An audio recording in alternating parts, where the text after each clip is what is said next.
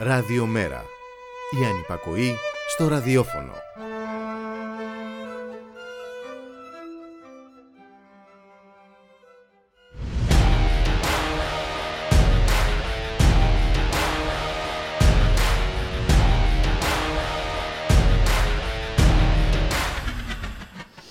Μια διάλειπτη εκτροπή, μια άνευ ουσίας φλιαρία γύρω από την ημερομηνία των εκλογών, μια μονοφωνική ενημέρωση, προπετάσματα καπνού γύρω από όλα τα ζητήματα ζωής, ένας κυβερνητικός διαγωνισμός ανηθικότητας, κινησμού, αδιαφάνειας και ετσιθελισμού. Στον Ταβός υποτίθεται ότι οι υπερπλούσιοι ζητούν να φορολογηθούν και οι πολιτικοί σφυρίζουν αδιάφορα. Το μνημόνιο χτυπάει την πόρτα των Γάλλων με τη μορφή της συνταξιοδοτικής μεταρρύθμισης. Αλυσοδεμένοι στα μπάρια επιβατικών πλοίων επαναπροωθούνται στην Ελλάδα οι αιτούντε άσυλο στην Ιταλία. Στο Περού οι δολοφονίες διαδηλωτών συνεχίζονται και δεν ξέρω αν θυμάστε τη ρίση. Ο Θεός πέθανε, ο Μάρξ πέθανε και εγώ δεν αισθάνομαι πολύ καλά τελευταία.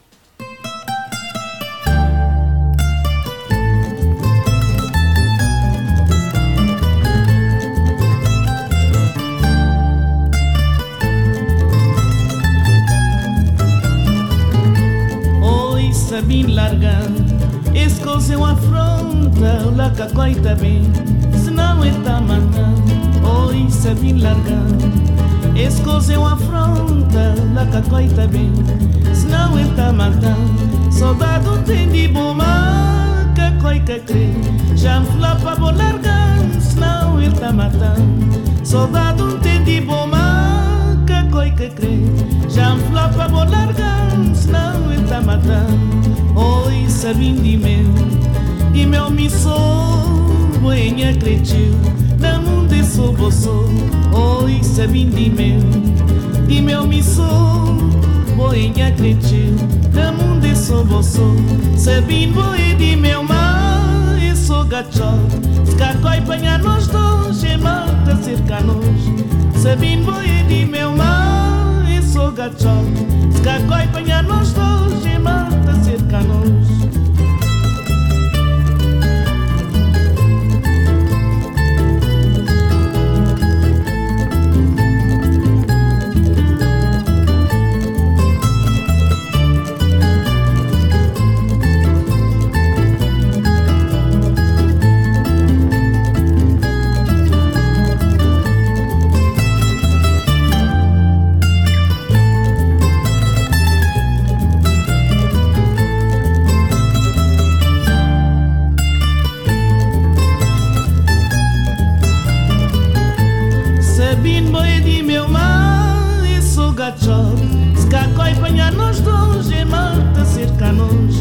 Se vin voi di meu mai sugaciol Scacoi păia nos doji cerca nos. Oi să vin di meu Di meu miso Boinha cricê Meu mundo é só vosso Oi să vin di meu Di meu miso Boinha cricê Meu mundo é só vosso Se vin boi di meu cachol Skakoi panhanos dos irmãos de cercanos Sabino boi de meu mãe e sou cachol Skakoi panhanos dos irmãos de cercanos Sabino boi de meu mãe e sou cachol Skakoi panhanos dos irmãos de cercanos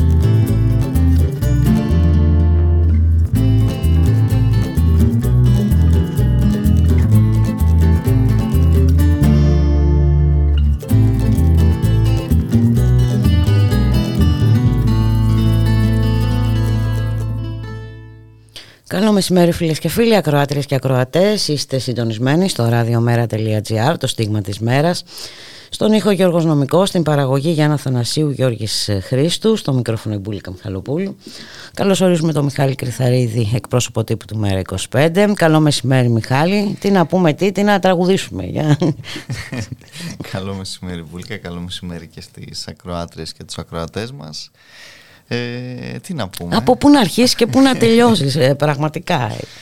Είναι, είναι πολλά τα, τα πεδία στα οποία συνεχίζονται οι καθημερινές ε, μάχες και δεν αναφερόμαστε μόνο στον, στον πόλεμο αλλά και στα όσα συνεχίζουν περιπτώσει, να, να συμβαίνουν και εδώ στην πολιτική μας πραγματικότητα Ε, κοίταξε, έχουμε, πρώτα απ' όλα έχουμε έναν, ε, σε συνέχεια της ε, εκλογικής συζήτησης που, που έχει ανοίξει συνολικά, έχουμε τον χρησμό του, του Ολύμπου αυτόν Πρωθυπουργό. Έλα τώρα, εντάξει, καταντάει γελίο. Ναι, εντάξει. Δηλαδή, νομίζω ότι πρέπει να ανακοινωθεί επισήμως η ημερομηνία των εκλογών και να σταματήσει να παίζει. Τι να, θα ανακοινωθεί έτσι κι αλλιώς κάποια στιγμή. Ναι, ναι, έτσι ναι. κι αλλιώς το 2023 είναι χρονιά εκλο- εκλογών. Ναι, αλλά έχουμε όλα αυτά τα, τα παιχνίδια. Προς τι τώρα, τα- Απρίλης, Μάης, 2, 3, 5, 10. Ακριβώς, ακριβώς την ώρα που εντάξει, η, η κυβέρνηση συντηρεί κανονικότατα όλη αυτή την, ε, τη συζήτηση ε, με, την, ε, με τον ε, Ε, κυβερνητικό... δεν ξέρω γιατί οι υπόλοιποι ακολουθούν με όμως. Ναι, δεν Ναι, έχει κανένα εντάξει. νόημα αυτή η συζήτηση. Ό- Όποτε είναι να το ανακοινώσει, θα το ανακοινώσει. Τελεία, παύλα. Ι- Ισχύει αυτό που λες ε, Μπούλικα, αλλά εντάξει μπαίνουν πολλά ζητήματα μπαίνει το ζήτημα των εκλογών στην, ε, στην Τουρκία το κατά πόσο θέλουν εν πάση περιπτώσει, να, να συμπέσουν, Να συμπέσουν τον, ε, οι ε, δύο αναμετρήσεις. οι δύο αναμετρήσεις το Μάιο ε, και βέβαια παράλληλα υπάρχουν και, και διάφορα άλλα θέματα τα οποία βλέπουμε και μέσα από το νομοθετικό έργο της κυβέρνησης και όχι μόνο το οποίο ε, συνεχίζεται κανονικά. Χθες είχαμε μία απάντηση της ε, κυρίας ε, Μιχαηλίδου σε ερώτηση του βουλευτή του, του ΜΕΡΑ 25 του Κρήτονα του Αρσένη όπου επί- Τρομερά πράγματα. ναι, όπου ε, ε, επί της ουσίας αυτό το οποίο προσπάθησαν με νύχια και με δόντια οι, οι συνήγοροι της, ε, της κοπέλας, ο, το, το, το περιβάλλον της να, να την προστατεύσουν δηλαδή από, και από την αδιφαγία των μέσων αν θέλεις που έχουμε δει πολύ καλά πώς αντιμετωπίζουν όλες αυτές τις, ε, τις υποθέσεις και τις περιπτώσεις να προστατέψουν τα, τα στοιχεία της ε, τα, τα, 12χρονο στον κολονό. Α, ακριβώς το 12χρονο στον, ε, στον Κολονό. Είδαμε χθες την κυρία Μιχαηλίδου ε, να αναφέρεται επί της ουσίας ε, στο πού βρίσκεται η κοπέλα, σε ποιο σχολείο πηγαίνει μαζί με τον αδερφό της, μια σειρά από τέτοια πράγματα τα οποία επί της ουσίας την φωτογραφίζουν και την ε, στοχοποιούν με ό,τι βεβαίως αυτό Συνεπάγεται. συνεπάγεται ακριβώς για τον ε, Και κίνδυνο. δεν είναι μόνο αυτό. Στοχοποίησε και, τη, και ο, τους αλληλέγγυους και όσους ε, Ναι, ε, ναι. βοηθάνε την, τη 12χρονη και την οικογένειά της. Ε, Ακριβώς τη- Εσείς δεν δεν δικαιούστε, εμείς είμαστε εδώ. Για να τα Την βγάζουμε. ώρα που δεν Ε, είναι όμως και αυτή. Α, εκεί. α, α, μπράβο. Έτσι.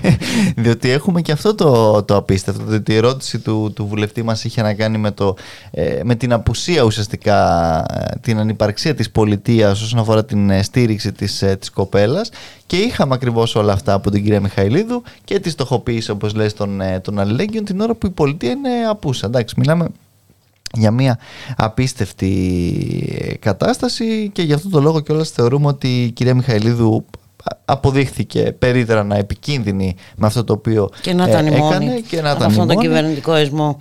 Ακριβώς, σε κάθε περίπτωση εμείς θεωρούμε ότι οφείλει να, να παραιτηθεί μετά από αυτό το τεράστιο έτσι, ατόπιμα το οποίο έκανε, το οποίο θέτει σε κίνδυνο ε, αντί να προστατεύει δηλαδή η πολιτεία τα, τα θύματα αυτά και εδώ μιλάμε κιόλας για ανήλικο κιόλας ε, θύμα, ε, το εκθέτει με αυτόν τον τρόπο ε, σε, σε τεράστιους ε, κινδύνους μπουλικά.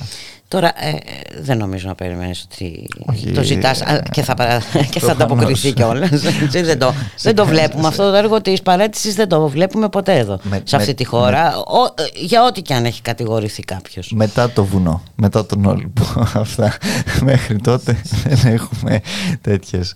Ε, δεν, δεν υπάρχει καμία πολιτική ευθυξία, δεν το συζητάμε αυτό. Το έχουμε δει ακριβώς σε μια σειρά από πράγματα. Δεν, δεν περιμέναμε ότι τώρα έτσι θα, θα υπάρξει κάτι τέτοιο. Απλά ε, είναι σημαντικό να καταδεικνύεται το πόσο πραγματικά ανάλγητη είναι αυτή η, η στάση έτσι, των ε, πολιτικών προϊσταμένων της, ε, της κυβέρνησης του, του κ. Μητσοτάκη, οι οποίοι πραγματικά δεν, τους, δεν σταματάνε σε τίποτα και δεν τους νοιάζει τίποτα. Εδώ έχουμε να κάνουμε, ξαναλέω, με αυτή την απίστευτη ε, υπόθεση με, την, ε, μ- με τον κατ' επανάληψη βιασμό και την ε, σεξουαλική έτσι, εκμετάλλευση της, ε, της κοπέλας και ακόμα για, τους, και εκεί για, αυτούς, για τους θύτες Για- κουβέντα όμως. ναι, δεν ναι. ακούμε ούτε ονόματα ούτε τίποτα. Α, ακριβώς ε, Μπούλικα εντάξει, που- την ώρα που μιλάμε ουσιαστικά για απίστευτα κυκλώματα ε, και με μια πολιτεία, ξαναλέω, παντελώς απούσα και όχι απλώς απούσα, μια πολιτεία η οποία αντί να ε, στηρίξει και να προστατεύσει το, το ανήλικο θύμα, το, το εκθέτει κιόλας με, με αυτόν τον τρόπο, βάζοντάς το σε, σε ανυπολόγιστους ε, κινδύνους. Και βέβαια ε, είναι σαφής η πρόθεση της κυβέρνησης να ξυμπερδεύει και με τις ανεξάρτητες αρχές, δεν έχει νόημα. Ε, ειδικά ε, με αυτές που τολμούν να, να εκφράσουν μια αντίθετη από τη δική της άποψη. Έτσι είναι και έχει μια σημασία και μια αξία να θυμίσουμε ότι ήταν η κυβέρνηση αυτή που είχε σε μεγάλο βαθμό προεκλογικά τουλάχιστον ε, το, το αφήγημα των, ε, των θεσμών και βέβαια και τις ανεξάρτητες αρχές συνολικά στις οποίες εμείς δεν έχουμε τυφλή εμπιστοσύνη, αν θέλεις, και έχουμε δει πώς λειτουργούν διάφορες ανεξάρτητες αρχές. Αλλά είναι αστείο το ότι η κυβέρνηση, η οποία υποτίθεται πίνει νερό στο όνομα των ανεξαρτήτων αρχών, πώς μεταχειρίζεται αυτές τις τις ε, αρχές, αν ομιγέννητο τραβώσει κάτι και βρεθεί έστω και μια τέτοια ανεξάρτητη αρχή να κάνει την, ε, τη δουλειά της. Ε, διότι αυτό βλέπουμε επί της ουσίας στην ε, περίπτωση αν θέλεις της, ε, της ΑΔΑΕ και ε, βλέπουμε πως πραγματικά προσπαθεί να αποφύγει με κάθε τρόπο η κυβέρνηση το να κληθούν ουσιαστικά αυτοί έτσι οι θεσμοί και να καταθέσουν τα στοιχεία τα οποία έχουν και τα οποία οφείλουν να κάνουν όπως οφείλουν κανονικά να κάνουν στο, στο κοινοβούλιο και από την άλλη βλέπουμε βέβαια και από την ε, πλευρά αν θέλεις ε, της αξιωματικής αντιπολίτευσης η οποία και αυτή μετέρχεται με διάφορους τρόπους όλη αυτή την, ε, τη συζήτηση. Σήμερα είχαμε στην Επιτροπή Θεσμών και Διαφάνειας την, τη, τη, τη, τη, σύγκληση έτσι, για τις υποκλοπές σε βάρος τη, του, της Κεντρικής Επιτροπής, των, των γραφείων της Κεντρικής Επιτροπής του Κομμουνιστικού Κόμματος και είδαμε πως και εκεί προσπάθησαν να κάνουν μια αντιπαράθεση μεταξύ κυβέρνησης και αξιωματικής αντιπολίτευσης πέρα και έξω από το ε, πεδίο το οποίο ουσιαστικά κλήθηκε αυτή τη στιγμή η Επιτροπή να, να συζητήσει ένα πεδίο το οποίο δεν συμφέρει ούτε την, τον ε, ΣΥΡΙΖΑ Προοδευτική Συμμαχία διότι και εκεί από την εποχή τη δική του ε, υπήρχαν αυτές οι καταγγελίες για αυτές τις υποκολοπίες οι οποίες βεβαίως συνεχίστηκαν και στο σήμερα και στην, με την παρούσα κυβέρνηση του, του κ. Μητσοτάκη και οι οποίες επίσης μπουλικά και αυτό είναι αν θέλεις ε, σημαντικό και σοβαρό.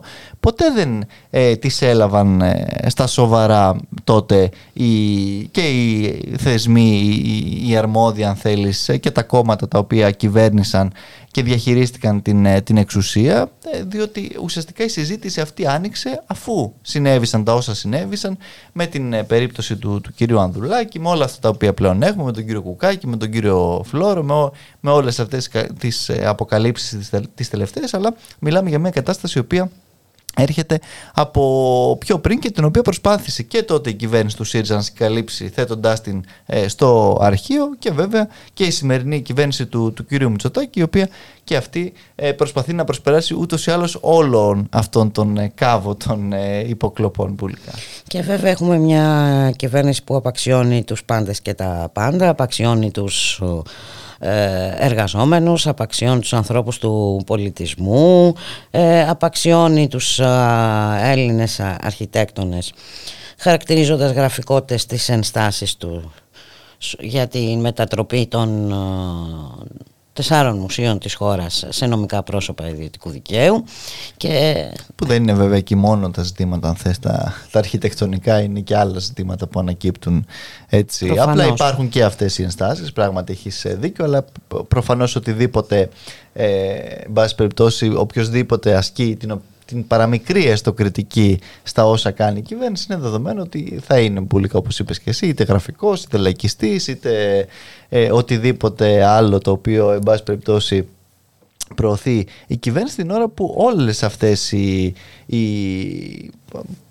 αν θέλεις ρυθμίσεις τις οποίες βλέπουμε έχουν πάντα από πίσω και την γνωστή ιδιωτικομανία την οποία ε, βλέπουμε δεν υπάρχει κανένας λόγος τα, τα μουσεία να είναι νομικά πρόσωπα ιδιωτικού δικαίου όπως θέλει και προωθεί η κυβέρνηση του, του κ. Μητσοτάκη διότι πολύ απλά εδώ έχουμε να κάνουμε με πάρα πολύ σοβαρά ε, ζητήματα, με ζητήματα, ε, αν θέλεις, ε, αρχαιοτήτων, με ζητήματα τα οποία βέβαια δυστυχώς είδαμε πώς ε, διαχειρίστηκε έτσι, αυτή η εξουσία και ίσως δεν είναι και καθόλου τυχαίο ότι θέλει να, να, να προχωρήσουμε ε, και με αυτόν τον, ε, τον τρόπο και σε αυτή την, την κατάσταση συμβουλικά.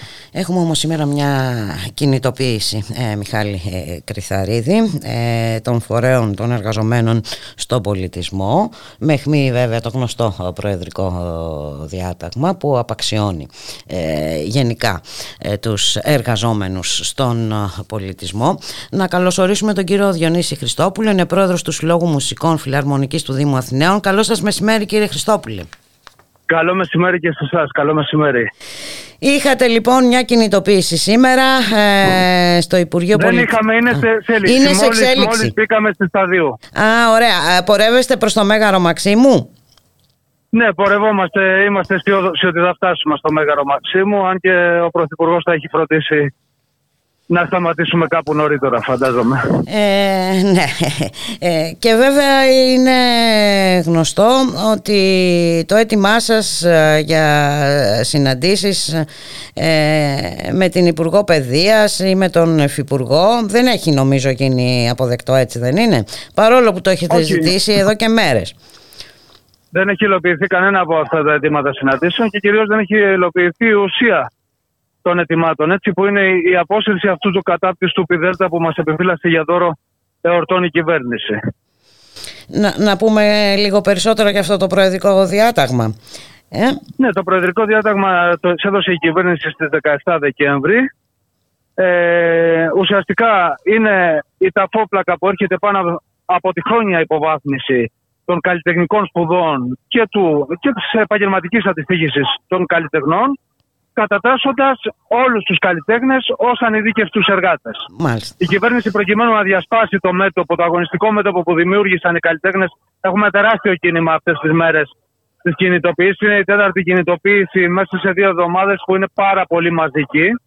Ε, έβγαλε μια διευκρινιστική εγκύκλιο στα τέλη του Δεκέμβρη που ουσιαστικά ε, θερεί ας πούμε ε, από την υποβάθμιση, τη μισθολογική υποβάθμιση μόνο τους μουσικούς του ΟΝΟΤΑ που πληρώνονται ε, με βάση το νόμο 4325 του 2015 ως ε, ΤΑΦΕ, ως εργαζόμενοι ανώτερης εκπαίδευσης. Μάλιστα. Μάλιστα. Ε, είναι πράγματι ογκώδηση η κινητοποίηση σας ε, όσες έχετε πραγματοποιήσει και προφανώς δεν σκοπεύετε και να σταματήσετε.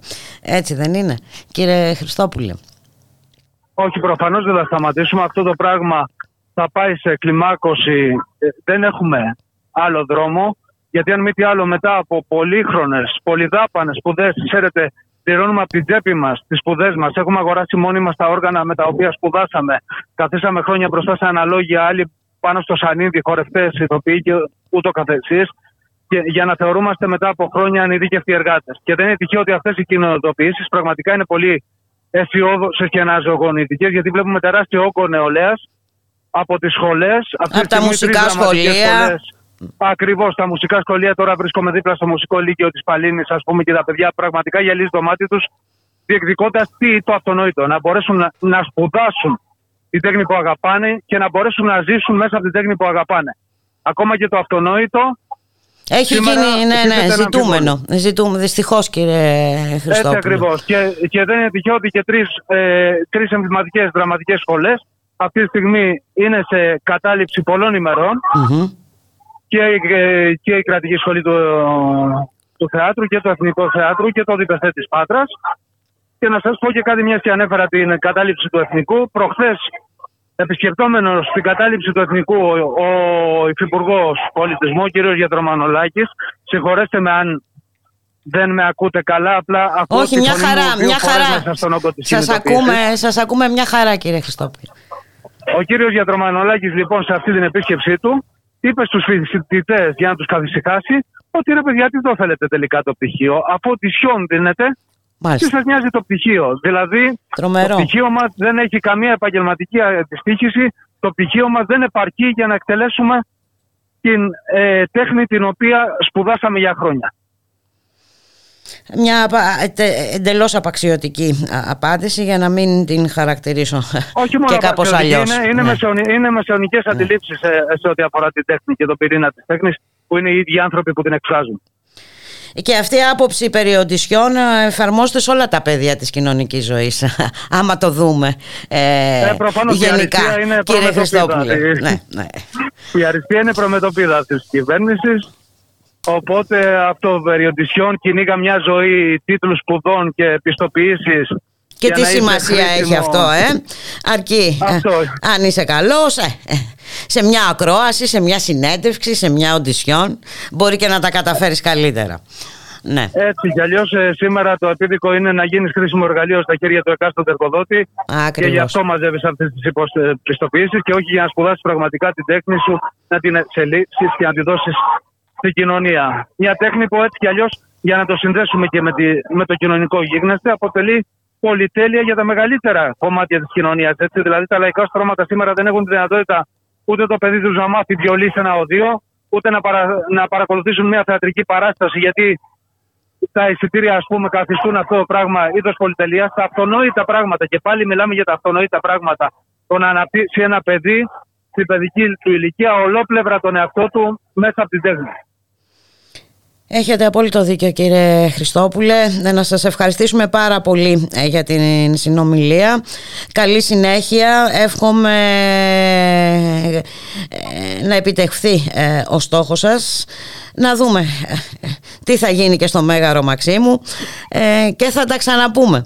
Σας ευχαριστώ σας πάρα ευχαριστώ πολύ. Και σας ευχαριστώ και εγώ θερμά. Καλή συνέχεια. Να είστε καλά, για χαρά. Άκουσες λοιπόν, ο Μιχάλη. Ναι, άκουσα. Εντάξει, Πίσω σε εποχές βαρβαρότητας μα, μας γυρνάνε κανονικά. Ε. Ακριβώς. Χωρίς δικαιώματα και χωρίς εναλλακτικές.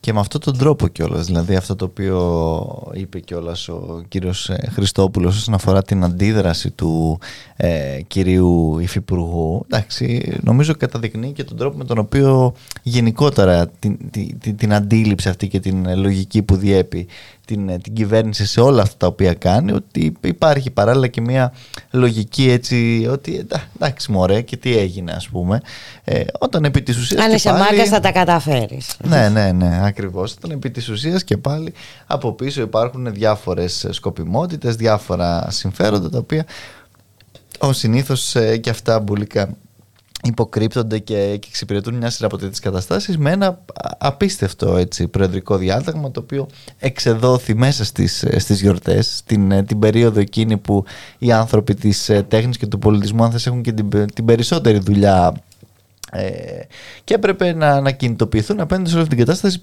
που πραγματικά όντως ε, επέδειξαν ε, τρομερά αντανακλαστικά και υπήρξαν και ε, πολύ μαζικές. Τώρα τη σημερινή δεν, δεν βρίσκομαι εκεί αλλά φαντάζομαι ότι και σήμερα είναι πολύ ηχηρή η παρέμβασή τους αυτή. Με την κοινωνία να αγκαλιάζει αυτές τις παρεμβάσεις και κατά τη διάρκεια αν θες και των παραστάσεων και με όλες αυτές τις εν πάση περιπτώσει πρακτικές οι οποίες ε, προέβησαν και βέβαια είναι δεδομένο πως όλη αυτή η απαξίωση η οποία υπάρχει από την πλευρά της κυβέρνησης στην, ε, στην τέχνη και τον πολιτισμό δεν είναι καθόλου τυχαία. Διότι έχουμε δει και το πώς ακόμα και μέσα στα σχολεία μπουλικά ε, έχει φροντίσει η κυβέρνηση να, να απαξιώσει τα, τα μαθήματα έτσι τα οποία έχουν να κάνουν με μουσική, με καλλιτεχνικά, με όλα αυτά. Με όλα αυτά. Ναι. Ακριβώς. Έχουμε δει πώς γενικά ε, η κυβέρνηση αντιμετώπισε αυτούς τους ανθρώπους μέσα στην, στην πανδημία. Τότε που θυμάσαι πολύ καλά ότι υπήρχαν πάλι και διάφορες ρητορικές από την ε, αρμόδια κυρία Υπουργό για τους ε, φοροφυγάδες και για διάφορα τέτοια τα οποία ακούγαμε επειδή τα χαμουδίθαν δεν μπορούσαν να βρουν τρόπο για να ενισχύσουν αυτούς τους ε, ανθρώπους. Τον οι ίδιοι άνθρωποι έχουν μιλήσει πάρα πολλές φορές για την, ε, για την ανάγκη να μπουν έτσι στα συστήματα του εργάνη για να υπάρξουν μια σειρά από τέτοιες ε, λύσεις πολύ απλές τις οποίες θα μπορούσε να προβεί η κυβέρνηση. Και βέβαια και στο ζήτημα αυτό τώρα που τίθεται με τα, ε, με τα πτυχία το οποίο ζήτημα και εκεί πάλι άφησε άλλη το και η προηγούμενη κυβέρνηση που τώρα ε, βρίσκεται στα, στα κάγκελα ως αξιωματική αντιπολίτευση να το αναδείξει διότι υπήρχε ένα, αν θέλεις, ε, κενό τέτοιο το οποίο συντηρούνταν επίτηδες σε μεγάλο βαθμό για να έρθει μετά οποιοδήποτε άλλος και να ρυθμίσει με αυτόν τον τρόπο με τον οποίο βλέπουμε σήμερα όταν ε, υπάρχουν και εκεί λύσεις, οι άνθρωποι αυτοί έχουν καταδείξει και το πώς μπορούν να παραμείνουν τα ΕΕ μέχρι να υπάρξει οποιαδήποτε αν θέλεις νέα ε, προσέγγιση η οποία νέα προσέγγιση για μας θα έπρεπε να είναι μέσα από την ίδρυση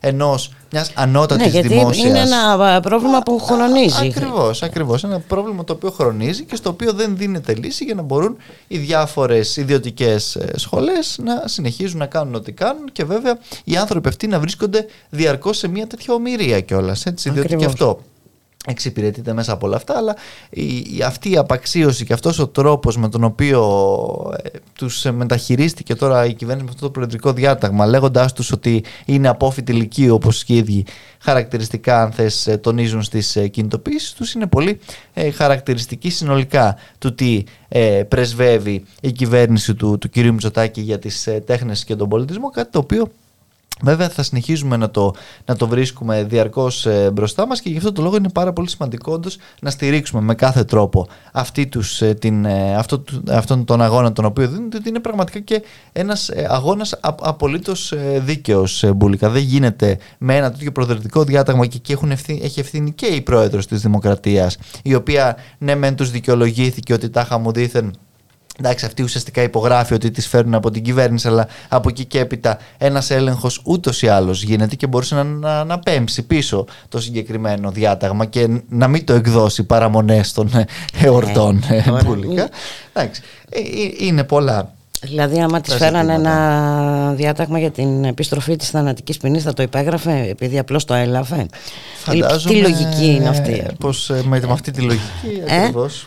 Ε, και βέβαια ο πότερος στόχος γύρω από όλα αυτά, ε, Μιχάλη Κρυθαρίδη, είναι άνθρωποι εργαλεία.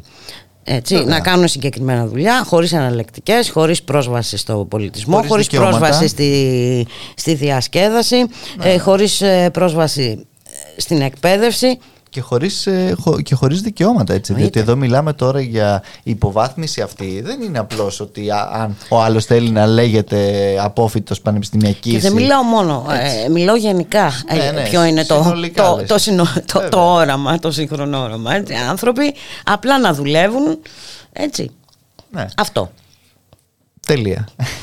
Ε, ναι, αλλά, αλλά πραγματικά ε, εδώ Μπούλικα είναι και ένα, ένα ζήτημα δηλαδή, μεγάλο. Δηλαδή μας αφορά όλους, εν πάση περιπτώσει, αυτό το, το συγκεκριμένο που συζητάμε ε, τώρα. Ναι, ναι, γιατί είναι η συνολική αυτή η επίθεση την οποία ούτως ή άλλως ε, περιγράφουμε και ζούμε όλο αυτό τον, τον καιρό η οποία ακριβώς έχει, συνεχίζει να έχει διάφορα, ε, διάφορους νέους στόχους οι οποίοι προφανώς και θα είναι οι όποιοι στόχοι μπουλκα υπάρχουν ε, ανακύπτουν διαρκώς ε, για την εκάστοτε κυβέρνηση ακριβώς που εφαρμόζει αυτές τις, ε, τις πολιτικές η οποία ε, με μια δικαιολογία πάντα διότι πάντα υπάρχει και ένα τέτοιο έρισμα ότι μανά και τι να κάνουμε και κάπως πρέπει να υπάρξει διαβάθμιση ενώ προτείνουν οι άνθρωποι και μάλιστα όλα αυτά γίνονται ξέρεις και αυτό είναι, έχει μια σημασία.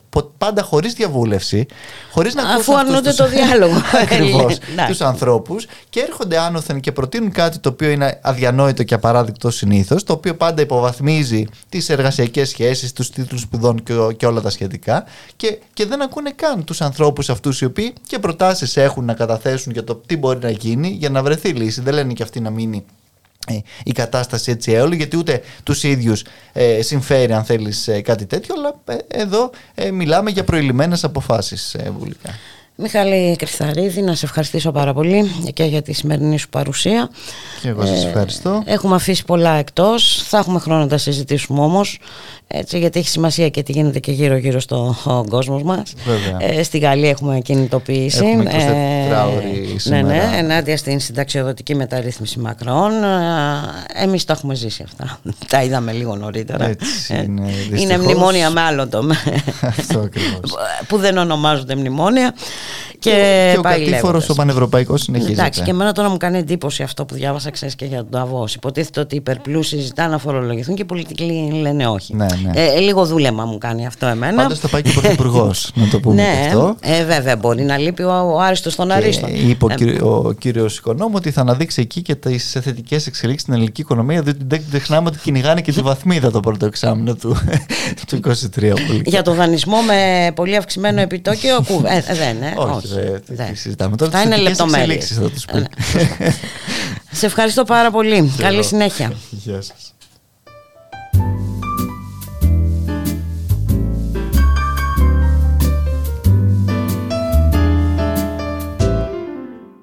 You were here before.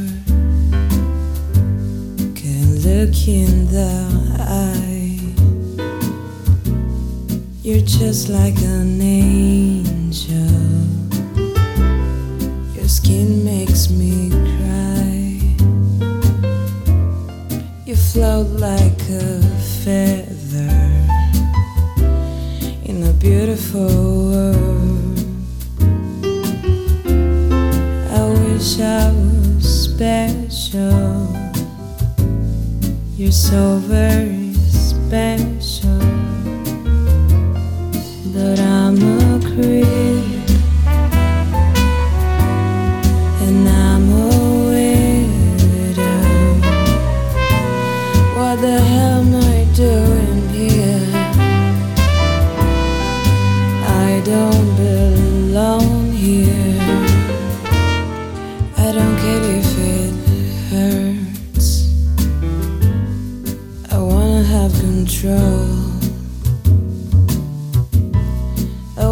Perfect body.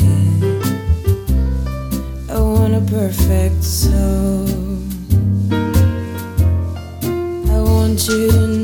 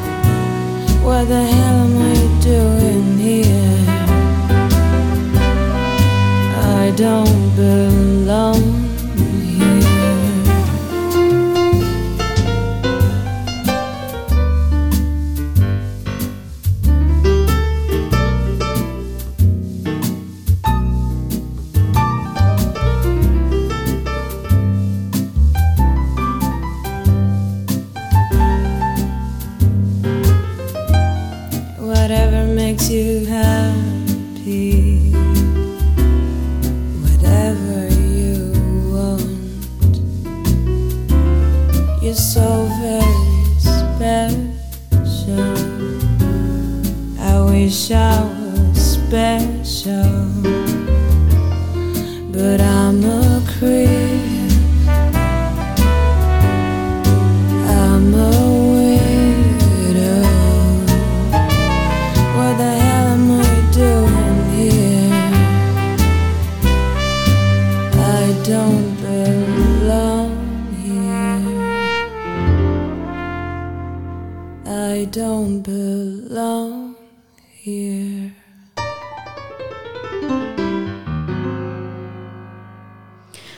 Ραδιομέρα.gr, 1 και 33 πρώτα λεπτά, στον ήχο Γιώργος Νομικός, στην παραγωγή Γιάννα Θανασίου Γεωργής Χρήστου, στο μικρόφωνο Ιμπούλικα Μιχαλοπούλου.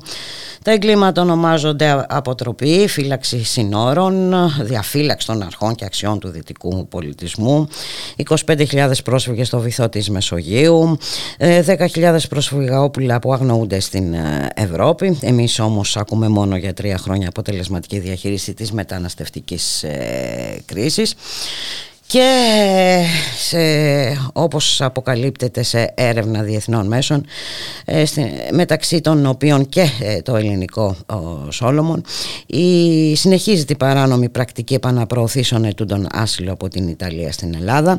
Με μεγάλη μας χαρά καλωσορίζουμε τον συνάδελφο Σταύρο Μαλιχούδη δημοσιογράφο του Σόλομον. Καλό μεσημέρι Σταύρο. Καλό μεσημέρι, ευχαριστώ πολύ εμείς ευχαριστούμε ε, γιατί κάπου πρέπει να ακουστούν όλα αυτά τα, ε, που γίνονται ε, Σταύρο. Ε, δυστυχώς ε, τα συστημικά μέσα, για τα συστημικά μέσα ενημέρωσης δεν υφίστανται τέτοια θέματα και ε, έχει σημασία. Έτσι έχουν σημασία τέτοιες ε, έρευνες που αποδεικνύουν ε, ότι επί της ουσίας ότι ένα έγκλημα συνεχίζεται. Γιατί περί αυτού πρόκειται έτσι δεν είναι; Σωστά. Ε, ουσιαστικά αυτό που αφορά η έρευνα είναι η επαναπροώθηση ετούντων άσυλο από την Ιταλία στην Ελλάδα με το πλοίο με το οποίο έφτασαν στην Ιταλία παράτυπα. Δηλαδή αυτό που όλοι γνωρίζουμε όταν προσπαθούν κάποιοι άνθρωποι να κρυφτούν σε ταλίκε ε, από την Πάτρα και την Ιγομενίτσα, οι οποίες ταξιδεύουν για την ιταλια Ε, αυτό που διαπιστώσαμε είναι ότι βάσει μιας συμφωνίας που υπάρχει μεταξύ Ιταλίας και Ελλάδας ε, έχει συμφωνηθεί τέλος πάντων να, να επαναπροωθούνται οι άνθρωποι που φτάνουν στα Ιταλικά λιμάνια. Το ένα ζήτημα σε αυτό είναι ότι, όπως λένε οι ειδικοί διεθνούς δικαίου και ευρωπαϊκού μεταναστευτικού δικαίου, αυτή η συμφωνία δεν έχει καμία βάση.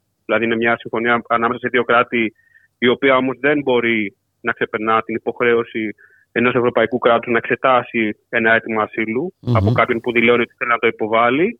Αυτό δεν γίνεται. Δηλαδή, στις δικές μας περιπτώσεις, όσες έχουμε καταγράψει στο μεγαλύτερο μέρος του 22 που δουλέψαμε αυτή την έρευνα, ε, με συνοπτικές διαδικασίες και με άτυπες διαδικασίες. Δηλαδή, πολλές φορές δεν, δεν υπάρχει καν κάποιο έγγραφο ότι αυτοί οι άνθρωποι έφτασαν εκεί πέρα, ταυτοποιήθηκαν. Σαν να είναι αόρατοι δηλαδή. Ε. Ναι, ναι, ναι, ναι, ναι, ναι. Και ανάμεσα τους και παιδιά, έτσι. Δηλαδή, και αυτό έχει νόημα το αναφέρουμε ότι είναι και, και ανήλικα παιδιά που είχαν αυτή τη μεταχείριση. Και έχουμε κάποιους αριθμούς, δηλαδή είναι κάποιες εκατοντάδες οι άνθρωποι, αλλά το ζήτημα είναι ότι δεν μπορούμε να ξέρουμε πώς είναι πραγματικά. Γιατί όπως είπα, πολλές περιπτώσεις δεν καταγράφονται καν, κρατούνται στο λιμάνι ε, και επιστρέφονται με το ίδιο πλοίο με το οποίο έφτασαν σε φυλακές, όπως τις χαρακτηρίζουν και οι αιτούντες άσυλο και οι εργαζόμενοι των πλοίων. Αλυσοδεμένοι σε δηλαδή, αμπάρια. Είναι ε; Ναι, ναι, ναι. Δηλαδή, έχουμε μια περίπτωση στην οποία χρησιμοποιούνται χειροπέδες από ιδιώτες. Το οποίο ακούγεται κάπως, νομίζω και ελπίζω κιόλας. Ε, και ναι, κλειδώνονται άνθρωποι σε, για πολλές ώρες. Γιατί ας πούμε, το ταξίδι από την ε, Βενετία στην ε, Πάτρα μπορεί να είναι 30 ώρες. Κλειδώνονται άνθρωποι, μπορεί να εντοπιστούν στο πήγαινε. Έτσι, οπότε να κλειδωθούν στο πήγαινε, να φτάσουν εκεί και μετά να επιστρέψουν με το ίδιο πλοίο άλλες 30 ώρες ε, πίσω, κλειδωμένοι σε δωμάτια χωρίς να έχουν καμία ενημέρωση, κάποιες φορές με χειροπέδες. Έχουμε κάποιες ε, φωτογραφίες τέτοιες. Και ε, νομίζω ότι είναι ανησυχητικό όλο αυτό το πράγμα, σίγουρα. Ε, δεν είναι μόνο ανησυχητικό, είναι τρομακτικό ε, θα το χαρακτήριζα. Ναι, ναι. γιατί ε, μιλάμε για, για ανθρώπους για, και όπως είπες και εσύ, μεταξύ τους και παιδιά. Ναι, ναι, ναι. ναι. Δηλαδή και στο, συναντήσαμε θύματα που ήταν παιδιά. Ε, κάποια από αυτά δεν είχαν καμία ευκαιρία να. Γιατί επειδή οι Ιταλικέ αρχέ μας είπαν, μας διαβεβαίωσαν ότι σε καμία περίπτωση αυτή η συμφωνία δεν αφορά τα παιδιά, τους ανηλίκους. Ε, αυτό δεν ισχύει. Μα δηλαδή, νομίζω ότι έχει κριθεί και ναι. από το Ευρωπαϊκό Δικαστήριο Δικαιωμάτων του ανθρώπου ως παράνομη, έτσι δεν είναι; Ναι, ναι, ναι. ναι. Είναι μια συμφωνία η οποία δεν έχει καμία βάση. Δηλαδή το ότι δύο κράτη συμφωνούν ότι όσοι έρχονται σε μένα θα τους γυρνάω πίσω, ε, εμείς οι δύο κάνουμε αυτή τη συμφωνία, δεν μπορεί να ξεπερνά την υποχρέωση των ευρωπαϊκών κρατών όταν κάποιος θέλει να αιτηθεί άσυλο να εξεταστεί το αίτημά του. Ε, ε, δηλαδή, υπερνικά αυτή η υποχρέωση των κρατών. Ε, το ότι συμβαίνει αυτό κατά κόρον, το ότι παιδάκια ας πούμε, δεν έχουν καν τη δυνατότητα να, να εκφράσουν το τι θέλουν, το ποιες είναι οι ανάγκες τους, ποια είναι η βαλωτότητά τους, ότι αυτά τα ζητήματα δεν λαμβάνονται υπόψη και κλειδώνονται σε δωμάτια που είτε είναι στον καράζ των πλοίων, ε, είτε και αυτό είναι ένα τραγικό κομμάτι. Σε ένα πλοίο είναι σε ένα σημείο από το οποίο περνάνε όλοι οι επιβάτες.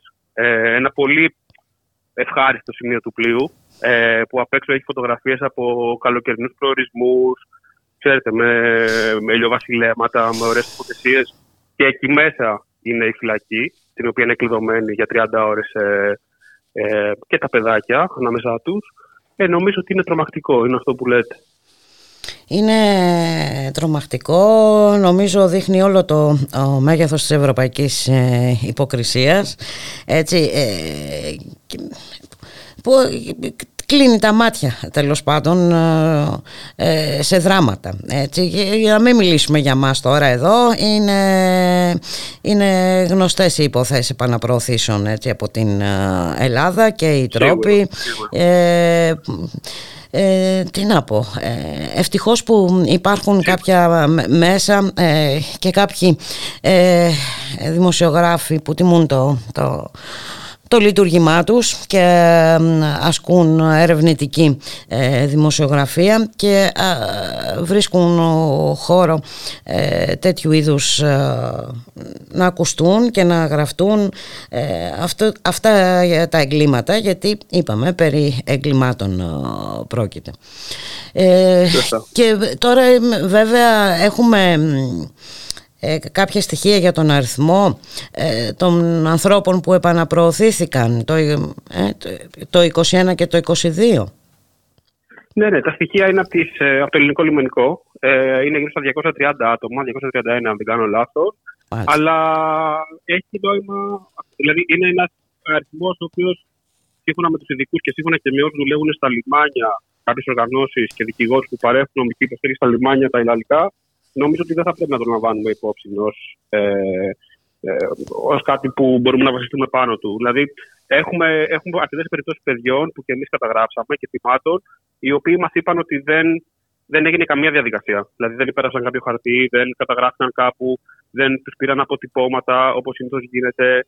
Ε, Ενώ αντιθέτως, όπως διαβάζω στη σχετική έρευνα, τους αφαιρούνται το κινητό, τα προσωπικά τους αντικείμενα. Ναι, ναι, ναι, ναι. Ε; Και τα κορδόνια, τα κορδόνια ή τα παπούτσια με το σκεπτικό, όπως μας είπαν κάποιοι υπάλληλοι, να μην αυτοκτονήσουν. Δηλαδή, τους αφαιρούνται και τα παπούτσια όταν κλειδώνονται μέσα στη φυλακή, πέρα από το κινητό και από όλα τα πράγματα, που κάποιες φορές μας είπαν ότι παίρνουν και το κινητό τους για να δουν τις φωτογραφίες τους, να δουν τα μηνύματά τους, ε, να καταλάβουν ας πούμε, λίγο τι συμβαίνει. Ε, τους αφαιρούνται τα κορδόνια με το σκεπτικό να μην αυτοκτονήσουν.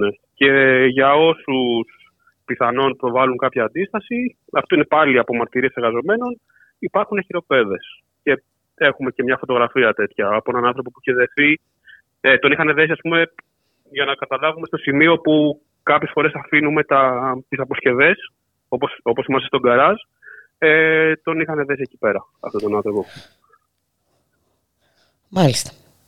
Τι να πω, δηλαδή ε, πραγματικά δεν υπάρχουν λόγια να, για να περιγράψεις αυτό το, το, το βασανιστήριο. Έτσι. Κάποτε ε, είχαμε τους σκλάβους έτσι, από την Αφρική. Ε, νομίζω ότι κάπου εκεί είμαστε πάλι, ε, Σταύρο Μαλιχούδη. Το λυπηρό είναι ότι αφενός πολλά από τα θύματα που συναντήσαμε εμείς έχουν περάσει χρόνια στην Ελλάδα και φεύγουν επειδή ε, είτε έχουν πρόβλημα με τα χαρτιά τους ακόμα, είτε δεν μπορούν να περιμένουν ε, για πάντα τη συνέντευξη για το ασυλο Δηλαδή, είναι άνθρωποι οι οποίοι έχουν περάσει από εδώ. Ας πούμε, ένα από τα θύματα που μας περιέγραψε πώς γράφουν στους τοίχους, την ανάμνηση, ας πούμε, ότι εγώ, ο, ο Σταύρος επαναπροωθήθηκε σήμερα από την Ιταλία, μας περιέγραψε το πώς γράφουν με ελληνική λέξη. Δηλαδή, μας είπε το πλακάκι. Γιατί ήταν παιδί ο οποίος είχε δουλέψει στην οικοδομία εδώ πέρα και ήξερε τα υλικά. Ε, το πρώτο λυπηρό είναι ότι είναι άνθρωποι που έχουν ζήσει εδώ πέρα τόσα χρόνια και αναγκάζονται να ρισκάρουν τη ζωή τους. Ε, το να περάσουν από τα λιμάνια της Πάτρας και τη Γουμενίτα γίνεται όλο και πιο δύσκολο, προφανώς. Και ρισκάρουν τη ζωή τους. Υπάρχουν και απώλειες ζωές. Δηλαδή, το καλοκαίρι πέθανε ένα παιδάκι στην Γουμενίτσα που κρίθηκε σε ένα φορτηγό. Και το άλλο λυπηρό είναι ότι οι περισσότεροι ε, προσπαθούν να πάνε στην Ευρώπη για να συναντήσουν ε, δικούς τους. Και θα ήταν, δεν ξέρω, αν οι διαδικασίες ολοκληρώνονταν λίγο πιο γρήγορα, ίσως κάποιοι από αυτούς να είχαν τη δυνατότητα να μην κρύβονται σε ταλίκε, αλλά να πάνε με το αεροπλάνο. Δηλαδή, υπάρχουν τέτοιες περιπτώσεις που καταγράψαμε, στις οποίες κάποιο παιδί βρισκόταν στην Ελλάδα με τη μητέρα του. Η μητέρα πήγε στη Γερμανία με τη διαδικασία της ε, οικογενειακής επανένωσης, αλλά επειδή άρχισε να γίνει η διαδικασία, αυτός ενηλικιώθηκε και αυτός δεν μπορούσε να πάει με το αεροπλάνο. Ε, δεν μπορεί να ταξιδέψει, ας πούμε, όπως ε, όπως εμείς. Ε, και αναγκάζεται, ας πούμε, τώρα να να προσπαθεί να πάει στην, ε, στη Γερμανία, στην οικογένειά του με αυτόν τον τρόπο. Αλυσοδεμένος. Ναι. Και, και την μοναδική φορά που τα κατάφερε, ε, επαναπροωθήθηκε πίσω. Και ήταν, νομίζω, τα κατάφερε μετά από έξι μήνες προσπάθειες. Μάλιστα. Και τώρα, και μιλάμε για μία περίπτωση, έτσι, για μία από τις πολλές. Ναι, ναι, ναι. Ναι. Και μία που έτυχε να αναγνωρίσουμε εμείς. Δηλαδή, υπάρχουν πάρα πολλές περιπτώσεις που δεν έχουμε καθόλου εικόνα, δεν γνωρίζουμε. Και υπάρχει και μια άλλη περίπτωση που συνδέεται με αυτό που είπατε προηγουμένως, ε, στις οποίες επαναπροωθούνται στην Ελλάδα και μετά μπορεί, επειδή και αυτό που αποκαλούμε επαναπροωθήσει στην Ελλάδα, που στην πραγματικότητα είναι απαγωγές ε, μεταναστών και προσφύγων, οι οποίες φτάνουν πλέον και στην ενδοχώρα. Δηλαδή, υπάρχουν πλέον καταγεγραμμένες περιπτώσεις όπου μπορεί να είναι στη Θεσσαλονίκη κάποιος και να καταλήξει στον Εύρο. Ε, μία περίπτωση, ένα θύμα επαναπροώθησης που από την Ιταλία γύρισε στην Ελλάδα, λίγο μετά βρέθηκε στην Τουρκία. Τον μαζέψανε κάπου και επαναπροωθήθηκε. Είναι αυτό που λέμε η σειρά, ας πούμε, chain pushbacks. Ήταν μια λυσίδα ε, επαναπροωθήσεων. Μάλιστα. Και πόσα άλλα ε, συμβαίνουν ακόμα ε, που δεν, ε, που δεν Σίγουρα, γνωρίζουμε; Σίγουρα. Σίγουρα.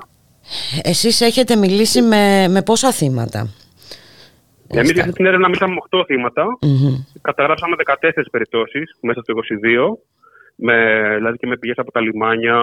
Ε, γνωρίζουμε 14 περιπτώσεις το πότε, το πώς, ποιοι ήταν, τι συνέβη και κάναμε συνεντεύξεις με 8 από αυτούς. Και μ, δημοσίευσαμε ουσιαστικά την έρευνα σε, στο Σόλομον στην Ελλάδα. Ε, είναι η γερμανική τηλεόραση, η ελβετική τηλεόραση, το Al Jazeera, η εφημερίδα Domani στην Ιταλία και όλα αυτά υπό το συντονισμό του Lighthouse Reports που είναι ένα ερευνητικό, μια- ένας ερευνητικός οργανισμός στην Ολλανδία που συντονίζει τέτοιου είδους έρευνες. Οπότε ήταν 8 θύματα ε, και τις μαρτυρίες τις έχουμε γραπτά, σε βίντεο, σε ήχο, ε, τσεκαρισμένα ε, δύο και τρεις φορές. Και κάποιος πρέπει να απαντήσει τώρα. Σωστά. Σωστά. Έτσι δεν είναι. Κάποιος πρέπει να απαντήσει και εφόσον αυτή η, η βάρβαρη ε, πρακτική ε, έχει κριθεί παράνομη. Έτσι, ε, Σωστά. έτσι δεν είναι. Ναι, ναι, ναι. Σωστά, σωστά. Ε, να δούμε. Η, υποτίθεται ότι η Ιταλία είναι υπό εποπτεία για αυτή την πρακτική Μμμ. και η Ιταλία πιέζει να σταματήσει να είναι υπό επιτήρηση, Μάλιστα. λέγοντας ότι αυτά δεν συμβαίνουν πλέον. Ε, Να εντάξει, όμως πλέον που νομίζω ότι δεν όπως συμβαίνουν. καταγράφεται συμβαίνουν. Ναι, ναι, ναι, δυστυχώς. Δυστυχώς. Και το, απλά μια μικρή σημείωση του, για μένα δηλαδή, σαν, δεν ξέρω, σαν πολίτη σε αυτή τη χώρα, ε, ένα ζήτημα είναι η συμφωνία που υπάρχει, που υλοποιείται και που όντως το γράφουμε στην έρευνα, νομίζω ότι είναι ίσως ένα ιδιωτικοποιημένο σύστημα pushback, γιατί Μμμ. είναι οι επαναπροωθήσεις γίνονται από τα πληρώματα των πλοίων. Μάλιστα. Αυτοί εμπλέκονται στη διαδικασία. Δεν υπάρχει, στο πλοίο δεν υπάρχει πάνω λιμενικό κάποιας χώρας.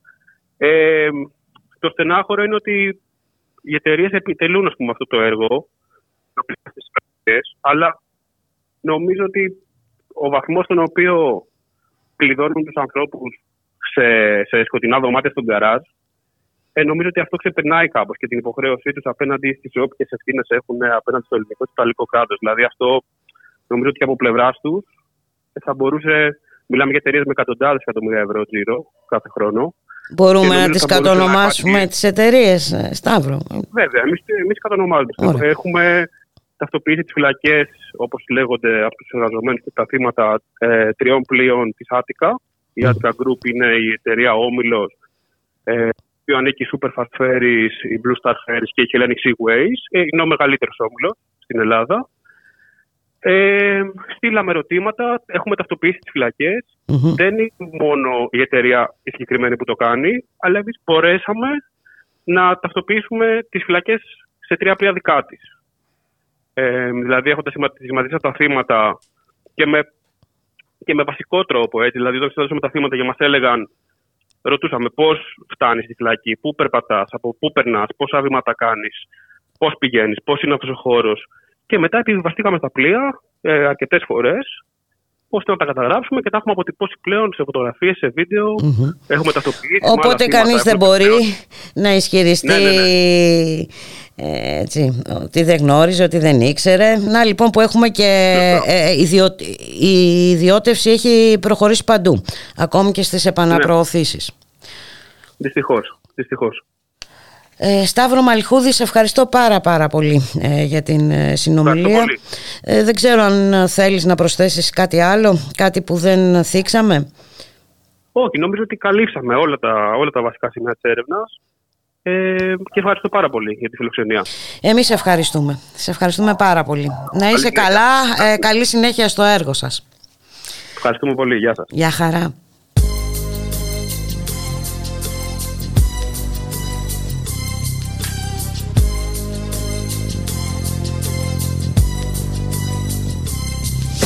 I walk through the valley of the shadow of death, I take a look at my life and realize there's nothing left. Cause I've been blasting and laughing so long that even my mama thinks that my mind is gone. But I ain't never crossed a man that didn't deserve it. Me be treated like a punk, you know that's unheard of. You better watch how you're talking and where you're walking, or you and your homies might be lying in chalk. I really hate the trip, but I gotta low. As they croak, I see myself in the pistol smoke. Fool, I'm the kind of G the little homies wanna be like on my knees in the night, saying prayers in the street light.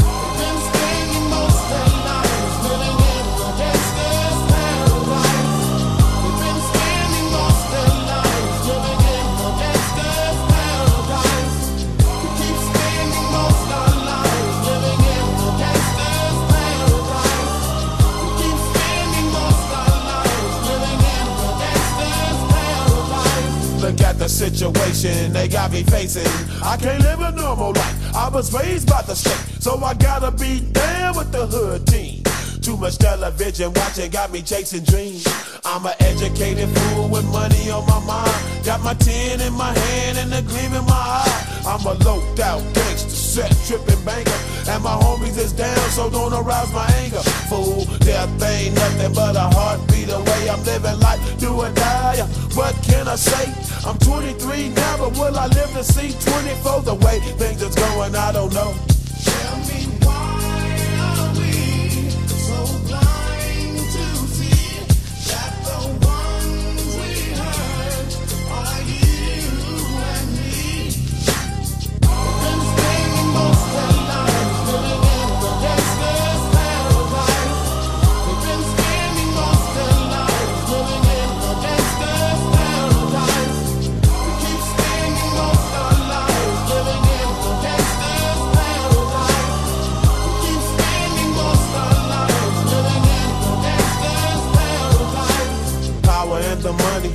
Money and the power. Minute after minute, hour after hour. Everybody's running, but half of them ain't looking what's going on in the kitchen. But I don't know what's cooking. They say I got to learn, but nobody's here to teach me. If they can't understand it, how can they reach me? I guess they can't, I guess they won't, I guess they front. That's why I know my life is out of luck, fool.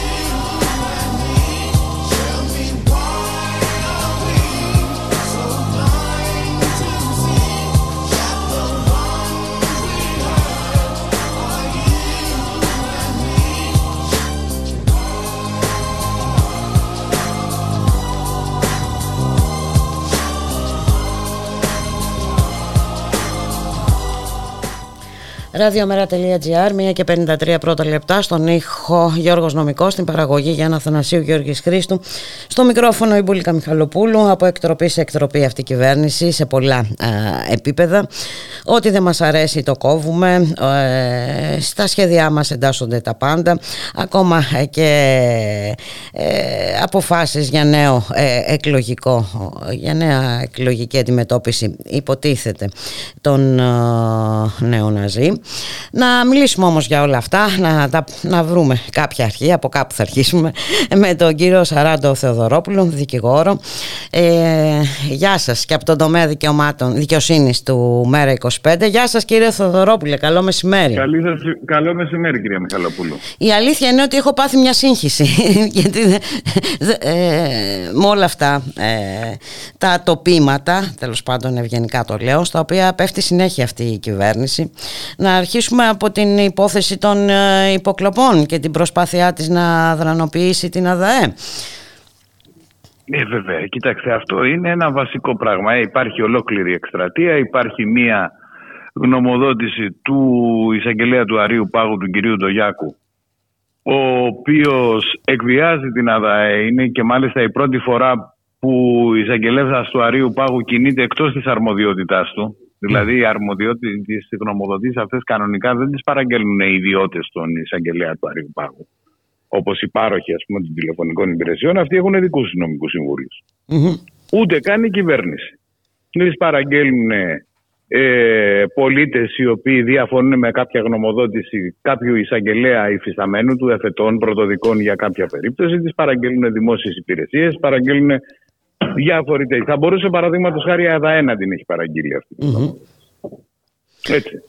Και... Αυτόπληκτο λοιπόν ο κύριος Ντογιάκο μετά από την παραγγελία του έγινε νομικό σύμβουλος των παρόχων και νομικό σύμβουλος της κυβέρνησης. Αυτό είναι ξεκάθαρο. Κυρίως. Ε, πολιτική καθαρά η τοποθέτηση του κυρίου Έτσι. Ντογιάκου. Από εκεί, και πέρα, από εκεί και πέρα θα πρέπει η κυβέρνηση να καταλάβει ότι ή θα κινείται συνταγματικά, δηλαδή θα αφήνει τις, ελε... τις ε... ανεξάρτητες αρχές να ελέγχουν το ελεγκτικό τους πεδιο και να εκπληρώνουν τη συνταγματική τους ε, αποστολή ή να τις καταργήσει να δούμε τι θα κάνουμε. Αλλά αυτό είναι αντισυνταγματική ε, εκτροπή. Είναι, είναι γιατί ε, επί της ουσίας τώρα ε, τις καταργεί. Ε, στην πράξη της ε, καταργεί, ε, κύριε στην πράξη, απειλεί, στην πράξη απειλεί τον κύριο Ράμο ότι αν θα κάνει αυτό που πρέπει να κάνει, να ασκήσει το ελεκτικό του έργο.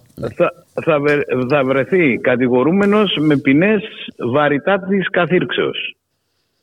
Έτσι. Και βέβαια ε, ο κύριος Ράμος έχει ζητήσει τη συνεδρία της Επιτροπής Θεσμών ε, και Διαφάνειας αλλά ε, νομίζω ότι η κυβέρνηση δεν πρόκειται Κοιτάξτε, να... στο προηγούμενο χρονικό διάστημα πέρα από την Ολομέλεια των Δικηγορικών Συλλόγων πέρα από επιστημονικούς φορείς εκφράστηκαν ε, απόψεις 16 συνταγματολόγων, καθηγητών και πρώην καθηγητών της νομικών σχολών και διδασκόντων συνταγματικό δίκαιο, οι οποίοι κονιορτοποίησαν την άποψη του κ. Ντούγια. Σε αυτή την άποψη, οι οποίοι βρίσκονται σε ένα φάσμα πολιτικό ε, ευρύτατο, Και είναι και σε σχολές, σε πάση περιπτώσει, ερμηνεία του συνταγματικού δικαίου τελείως διαφορετικές ο ένας από τον άλλον. Σε αυτούς προσθέθηκε και ο πρώην καθηγητής ε, συνταγματικού δικαίου ο κύριος Βενιζέλος και πρώην ε, αντιπρόεδρος της κυβέρνησης και ε, κάθε επανάληψη υπουργών και ο, και ο πρώην πρόεδρος της Δημοκρατίας ο κύριος Παυλόπουλος. Και αυτός καθηγητής δημοσίου δικαίου. Οι οποίοι λένε ό,τι ακριβώς λένε και οι υπόλοιποι συνταγματολόγοι. Και στον υπερθετικό βαθμό. Ε, ναι, ε, υπάρχει πρόβλημα ε, με την... Ε, όχι, όχι, δεν υπάρχει πρόβλημα. Μάλλον κάτι έγινε με το δικό μου το τηλέφωνο. Λέω, υπήρξε η γνώμη των 16 συνταγματολόγων από ευρύτατο πολιτικό φάσμα. Υπήρξε η άποψη του κυρίου από ευρύτατο πολιτικό φάσμα και από διαφορετικές σχολές ερμηνείας του συνταγματικού δικαίου ο καθένας τους. Έτσι. Αυτό έχει πολύ μεγάλη σημασία. Σαφώς έχει πολύ μεγάλη σημασία, όπως επίσης, έχει μεγάλη σημασία ότι η κυβέρνηση συνεχίζει να αναγνωρεί τους πάντες ε, και τα πάντα. Ακούστε, ο πρώην Υπουργός και αντιπρόεδρο, πρώην Αντιπρόεδρος της κυβέρνησης ο κύριος Βενιζέλος και ο πρώην Πρόεδρος της Δημοκρατίας ο κύριος ε, Παυλόπουλος, οι οποίοι λένε ακριβώς αυτά που λένε και οι συνταγματολόγοι και στον υπερθετικό βαθμό. Έπρεπε να έχει τελειώσει το θέμα. Έπρεπε να έχει τελειώσει το θέμα. Η κυβέρνηση επιλέγει το δικό της ε, τρόπο να το ε, τελειώνει, ε, ε, κύριε Θεοδωρόπουλε. Και βέβαια ε, έχει πολύ μεγάλη σημασία, ε, νομίζω. Και, και έχει γίνει και εντωμεταξύ κατ' ναι. επανάληψη ρεζίλη η κυβέρνηση, πέρα από το θέμα των υποκλοπών. Ε, προαναγγέλθηκε στις, στις αθωώσεις των κατηγορουμένων του, του ελευθεριακού χώρου, οι οποίοι όλοι ένας προς ένα αθωώνονται αυτή τη στιγμή από το Σταφόπουλο, από τους κατηγορουμένους, mm-hmm. από τη χτεσινή την περίπτωση. Ε, υποθέσεις τις οποίες είχε και ο ίδιος Πρωθυπουργός πει ότι ε, ήταν μεγάλες ε, επιτυχίες αντιτρομοκρατικές. Όλες αυτές τις έχει στηρίξει το ΜΕΡΑ25 τις, ε, τις δίκες, διότι πραγματικά όχι τίποτε άλλο. Βλέπαμε ότι πρόκειται ε, για πράγματα τα οποία είναι εξόφθαλμα εκτός του κράτους και εξόφθαλμα εκτός, ε, εκτός της, ε, του νομικού μας κεκτημένου και του νομικού μας πολιτισμού. Ναι, ε. Λοιπόν, και φελέ και μία μετά ο ένας μετά τον άλλο αθώνουν. Επίσης υπάρχουν ε, ζητήματα αυτερεσίας, υπάρχουν ζητήματα αναλγησίας, υπάρχουν ζητήματα παράβασης ε, της διάθεσης να προστατεύουμε θύματα ας πούμε, της ε, σεξουαλικής βίας και του τράφικινγκ Ναι. από άλλους υπουργούς, όχι από τον Υπουργό Δικαιοσύνης. Αυτό το, το, το, χθεσινό με την ε, Ακριβώς, Δόμνα με την κυρία Μιχαηλίδου, Μιχαηλίδου. ε, πώς μπορεί να το χαρακτηρίσει κανείς. Έτσι; Α, είναι αχαρακτήριστο κυρία Μιχαλόπουλου. Τι ρώτησε ο βουλευτής του Μέρα 25 ο κύριος Κρήτονας Αρσένης; Να πάρει πληροφορίες για διότι όπως ξέρετε έχουν συνεδριάσει διάφορες οργανώσεις η Λαϊκή Συνέλευση των ε, Σεπολίων Του Κολονού, οι ναι. οποίοι, του Κολονού, του Κολονού ναι, συγγνώμη, οι οποίοι έχουν ζητήσει συγκεκριμένες εξηγήσεις για το τι πρόκειται να κάνει εν πάση περιπτώσει αυτό το έρημο το κράτος που το πληρώνει ο Έλληνας φορολογούμενος για αυτές τις περιπτώσεις σε σχέση με μια οικογένεια η οποία διαλύεται με την παράξενη συνέχιση της προσωρινής κράτης της μητέρας, με την κολυσιεργία της ανάκρισης, έτσι, και ταυτόχρονα με την αναλγησία των κρατικών υπηρεσιών. Και εκεί, με την λοιπόν, που απουσία απαντούσε- ε, παντελούς μέρημνας και φροντίδας για την ε, οικογένεια έτσι και μάλιστα ε, Ακριβώς. και, δε, και, και στοχοποίησης ε, όλων όσοι ενδιαφέρονται και κινητοποιούνται και βρίσκονται και της αλληλέγγυοι. στοχοποίησης και κυρίως της στοχοποίησης των, των, των νεαρότατων ανηλίκων παιδιών τα οποία δεν έχουν που την κεφαλή κλείνει αυτή τη στιγμή. Λοιπόν, όπως τη ρωτή και το ένα παιδί από τα οποία ε, ήταν, είχε ζητήματα αναπηρίας και λίγο μετά αφού καταθε- κατατέθηκε αυτό το πράγμα και άρχισε η διαλεύκανση των ε, υποθέσεων αυτών, η ανακριτική ε, αντιμετώπιση των υποθέσεων αυτών, ε, του κοπήκανε τα επιδόματα, έτσι. Να το ξέρετε γι' αυτό. Μάλιστα. Έχει καταγγελθεί και αυτό από τις επιτροπές. Και χθες λοιπόν η κυρία Μιχαηλίδου, όχι μόνο αυτό, αλλά φωτογράφησε ακριβώς πού μένουν τα παιδιά, πού πηγαίνουν σχολείο, ε, εν πάση περιπτώσει τι πράγματα είναι αυτά. Εδώ δεν πρόκειται για τις μικροδουλίτσες της Μητσοτάκης ΑΕ. Εδώ πρόκειται για τα παιδιά μας.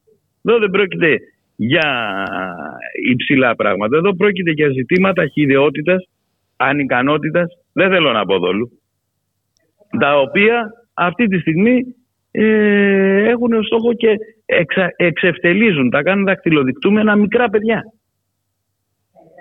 Έλεος πια. Με, με, με, μικρά Και δεν παιδιά υπάρχει εδώ πέρα ευάλωτα. πρωθυπουργός ο- Να τη ζητήσει να παρε... Ακριβώς, να τη ζητήσει να παραιτηθεί σήμερα.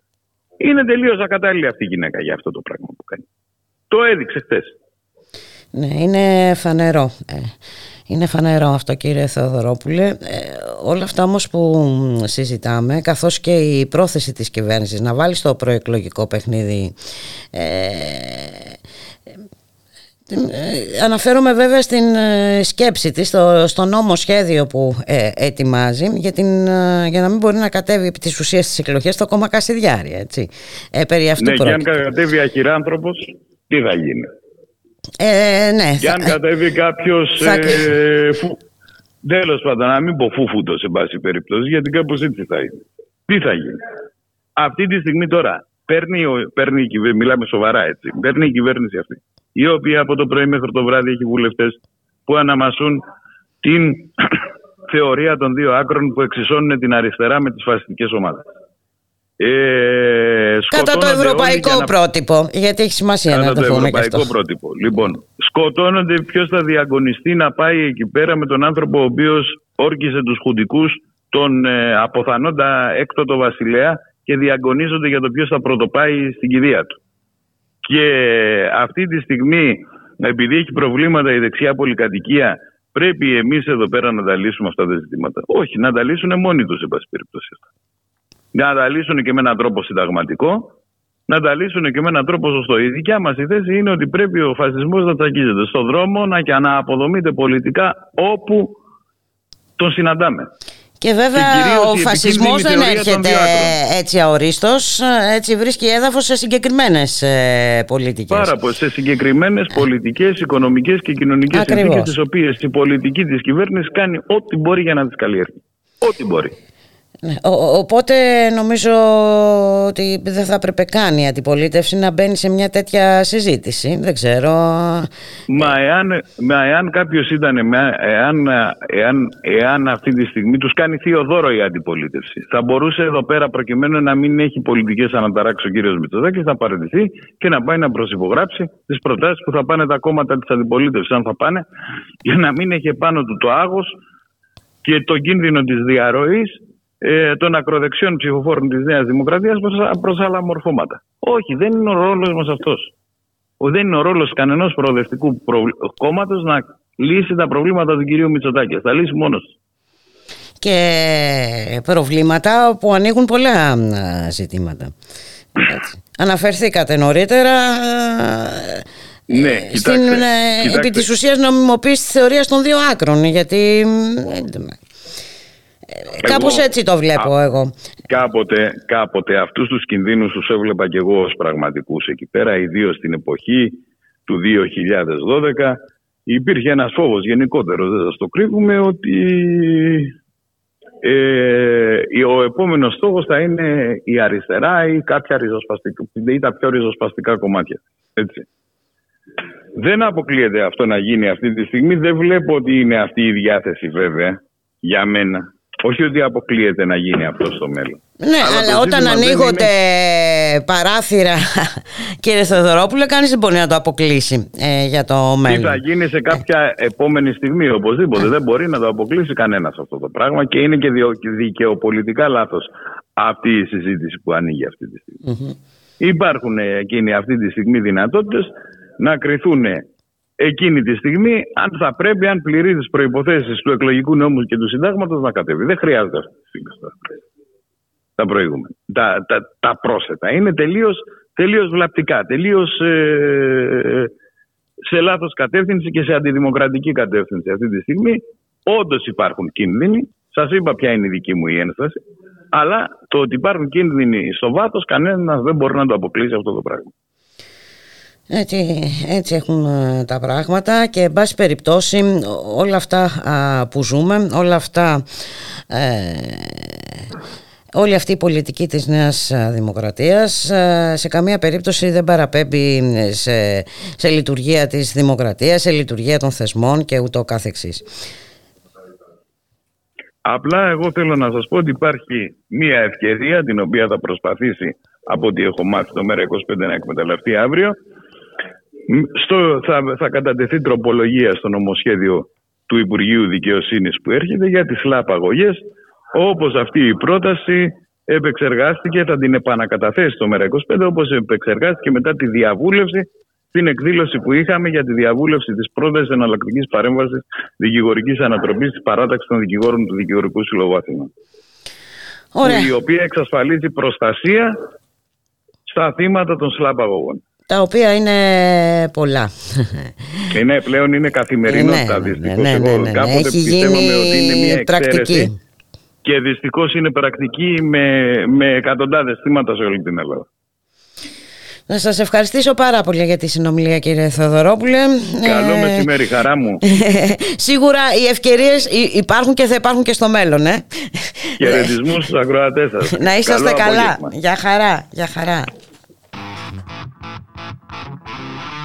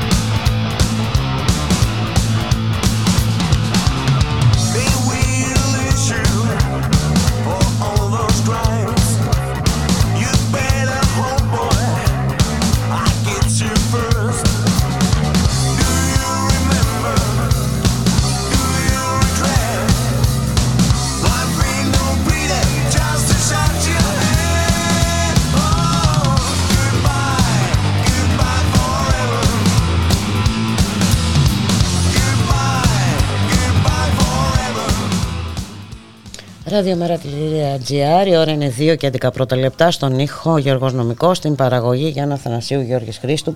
Στο μικρόφωνο η Μπουλίκα Μιχαλοπούλου και το νέο Εθνικό Σχέδιο για την Ενέργεια και το Κλίμα παρουσίασε χθε ο Υπουργός Μεταφορών και Υποδομών.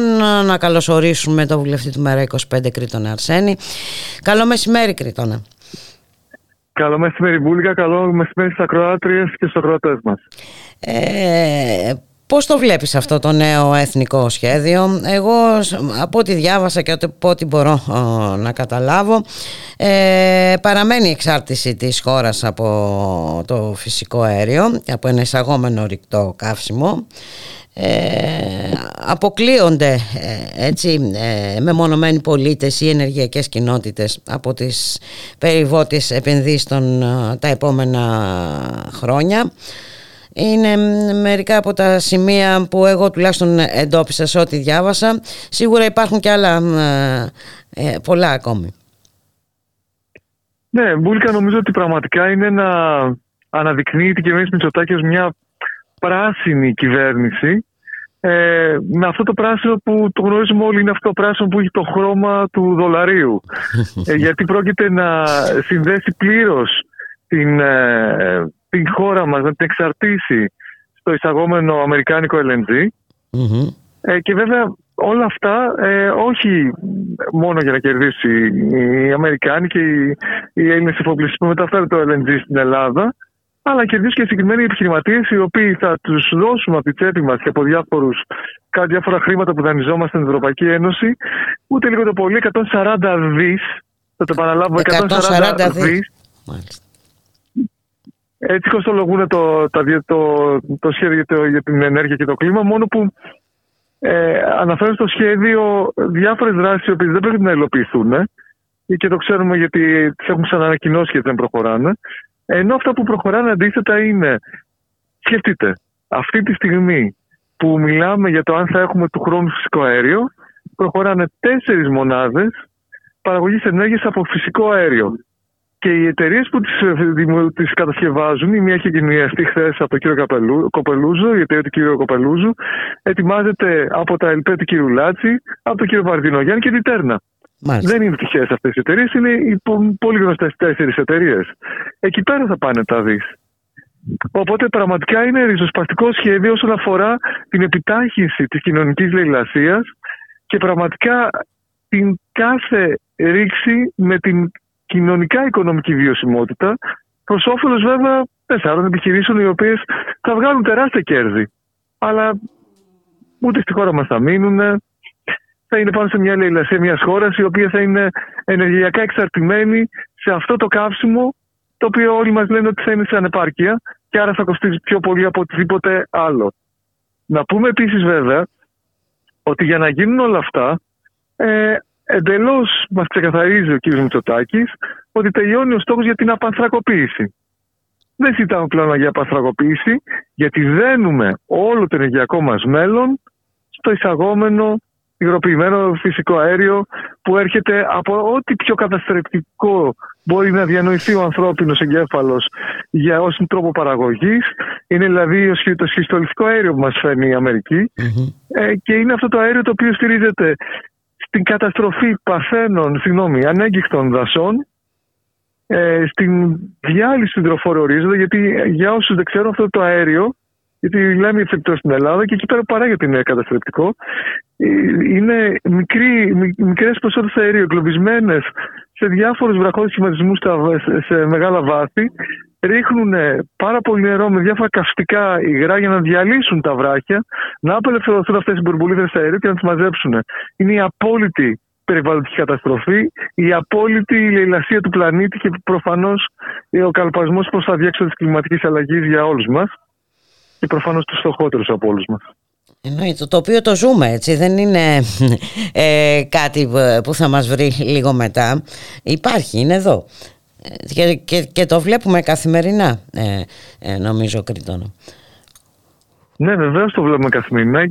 Βλέπουμε ήδη καταρχήν την, ε, το βλέπουμε σαν μετανάστευση ε, γιατί καταλαβαίνουμε όλοι ότι η κλιματική κρίση και αυτή η κατάρρευση χτυπάει πρώτα τους πιο ευάλωτους, πιο ευάλωτους και πιο ευάλωτες σαν χώρες, σαν, σαν τόπους, σαν κοινωνιες Άρα πάμε σε όπου φτωχός και η μοίρα του, μόνο που τη μοίρα αυτή τη δημιουργούν οι επιλογές σαν αυτές του κ. Μητσοτάκη με το σχέδιο της, ε, για το κλίμα και την ενέργεια και άλλων πολλών κ. Μητσοτάκηδων ανά τον κόσμο.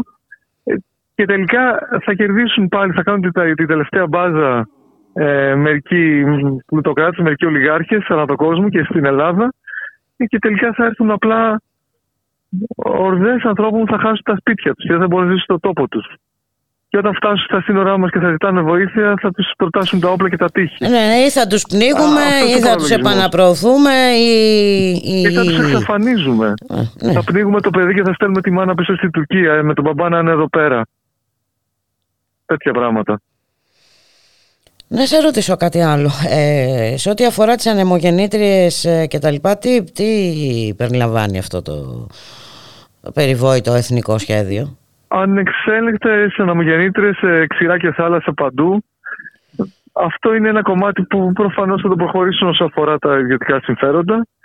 Ε, από εκεί και πέρα έχει διάφορες, ε, διάφορες για το ε, πράσινο υδρογόνο κτλ.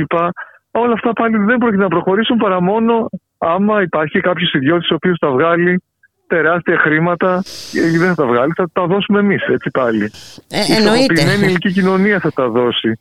Οι άνθρωποι που αυτή τη στιγμή τα σχολεία, επειδή έρχομαι από τις κινητοποίησεις πάλι στο ένα στο Εγάλο. Ναι, οι οποίες είναι καθημερινές, έτσι. Καθημερινά και οι γονείς και οι γονείς στο δρόμο. Και καταλαβαίνουμε τώρα. Ε, οι άνθρωποι αφήνουν τις δουλειές τους αλλά δεν μπορούν να αφήσουν και τα παιδιά τους, έτσι. Τι γίνεται στο Εγάλο, τι γίνεται στη Δυτική Αθήνα και παντού σε όλες τις συνοικίες της ε, χώρας. Έχουν πλέον σχολεία τα οποία τα υποβαθμίζουν ε, στα σχολεία που είχαμε τη δεκαετία του 70 και αρχές του 80. Δηλαδή απλές τάξεις, ίσα ίσα να χωράνε τα πακτωμένα παιδάκια ε, παιδιά. και τους μαθητές να στεγάζουν και τους μαθητές τι γίνεται τώρα, ε, με, αυξάνουν τα νούμερα, χωρίζουν για συνενώνουν σχολεία, χωρίζουν τις τάξεις ε, στα δύο για να χωρέσουν τα 28 παιδιά που ίσα ίσα με πόρτες που μπορεί να περνάει από τη μία αίθουσα για να πας στην άλλη για να βγεις στη τουαλέτα χωρίς κανένα σχέδιο αντισυσμικής προστασίας, τίποτα. Παίρνουν τις αίθουσες για τον, ε, ε, των εργαστηρίων, τις αίθουσες ε, το, που γίνονται οι διάφορες εκδηλώσεις όλα αυτά τα κάνουν, τα χωρίζουν, τις κάνουν, τα κάνουν ξανά για να χωρέσουν τα σχολεία που κλείνουν, τους μαθητές από σχολεία που κλείνουν, που συνενώνουν με άλλα σχολεία σε κτίρια που δεν χωράνε, χωρίς προδιαγραφές. Πραγματικά μια, μια επιστροφή 50 χρόνια πίσω. Έδωσαν αυτές οι κοινωνίες που ξεκίνησαν από ακραία φτώχεια. Γιατί όταν μιλάμε για τη Δυτική Αθήνα, μιλάμε για ανθρώπους που βρήκαν το, κατατραγμένου, που βρήκαν καταφύγιο σε αυτόν τον τόπο, χτίσαν τα σπίτια τους πάνω σε λιγνητορυχία. Έτσι, αυτή είναι η πραγματικότητα και κατατρεγμένοι από ένα, από ένα κράτος δεξιάς πολλές φορές που τους έδειχναν ακόμα και μόνο για τα, για τα πιστεύω τους. Και χτίσαν εκεί πέρα, αντιμετώπισαν την ακραία φτώχεια, ξεπεράσαν αυτά τα προβλήματα, κατάφεραν να έχουν αξιοπρεπή σχολεία για τα παιδιά τους και τις αναγυρνάνε τώρα τα παιδιά τους στα σχολεία που είχαν οι ίδιοι όταν ήταν γονείς. Σε τέτοιες συνθήκες. Μάλιστα. Τίποτα νεότερο Τίποτα, έτσι. Ε, από ότι, από το για την επίταξη του ένατου. Του ένατου δημοτικού ε, σχολείου. Ναι. Υπάρχει μεγάλη πίεση. Οι γονείς αντέχουν παρόλο που όλοι καταλαβαίνουμε και όλες και όλα καταλαβαίνουμε τι σημαίνει στις σημερινές συνθήκες να μην πηγαίνεις στη δουλειά για να κρατήσεις το παιδί σου, γιατί δεν θες να μπεις στο σχολείο, γιατί αν αποδεχτείς ότι θα πάει στο το σχολείο, αποδέχεσαι τη μόνιμη υποβάθμιση για πάντα. Καταλαβαίνουμε όλοι πόσο δύσκολο είναι αυτό σήμερα με την ανεργία και με τη φτώχεια και τους μισθούς πείνας και την ακρίβεια. Παρ' όλα αυτά οι γονείς αντέχουν, η πίεση κλιμακώνεται και εγώ κρατάω μια ε, ελπίδα ότι η κυβέρνηση θα στηριχθεί να δεχτεί ε, την επίταξη. Θα της είναι πολύ δύσκολο, αλλά εγώ προσωπικά πιστεύω ότι είναι τέτοια κοινωνική πίεση που μπορεί να το καταφέρουμε. Το εύχομαι και εγώ και το ελπίζω Κρήτονα να σε ευχαριστήσω πάρα πολύ για την ε, κουβέντα και ε, βέβαια όταν θα έρθει και στην ε, Βουλή, γιατί πότε θα έρθει στη Βουλή αυτό το περιβόητο σχέδιο για την ενέργεια και το κλίμα; Δεν γνωρίζω ακόμα. Μμ. Να δούμε και όλα σαν να φτάσει στη Βουλή και σε, σε, σε τι μορφή θα γίνει η συζήτηση και η ψη- πιθανή ψηφοφορία. Μένει να το δούμε. Μένει να το δούμε, σίγουρα θα τα ξαναπούμε. Να σε ευχαριστήσω πάρα πολύ. Καλή σου συνέχεια. Καλή δύναμη σε όλους και όλους και όλα. Γεια Γεια χαρά. χαρά. Γεια.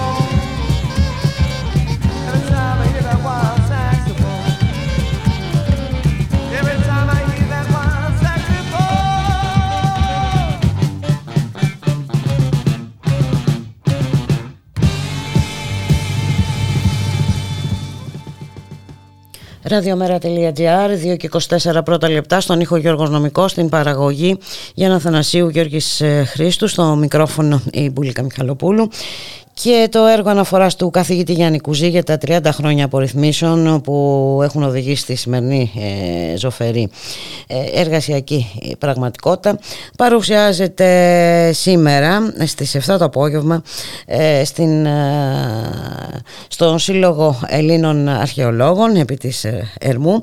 Να καλωσορίσουμε τον κύριο Κουζή. Καλό σας μεσημέρι κύριε Κουζή. Ε, παρέλειψα να Καλό πω μεσημέρι, ότι είσαστε κυρία και Μπούλικα, κυρία Μιχαλοπούλου.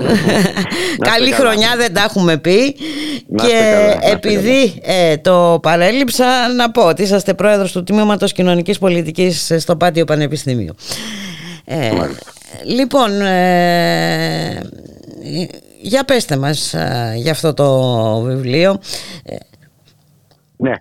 Ε, το βιβλίο έχει σαν τίτλο η μεγάλη εργασιακή απορρίθμιση, τα 30 α, συν έτσι, χρόνια α, προς το ευέλικτο πρότυπο. Ε, είναι ένα βιβλίο που ε, αποτυπώνει ε, τους, ε, τον τρόπο με τον οποίο ε, προέκυψε αυτή η απορρίθμιση της εργασίας και όταν λέμε απορρίθμιση της εργασίας εννοούμε κυρίως επαναρρύθμιση περιεχομένου δικαιωμάτων εργασιακών με όρους απορρίθμισης, δηλαδή σε σχέση με αυτά που ίσχυαν προηγουμένως.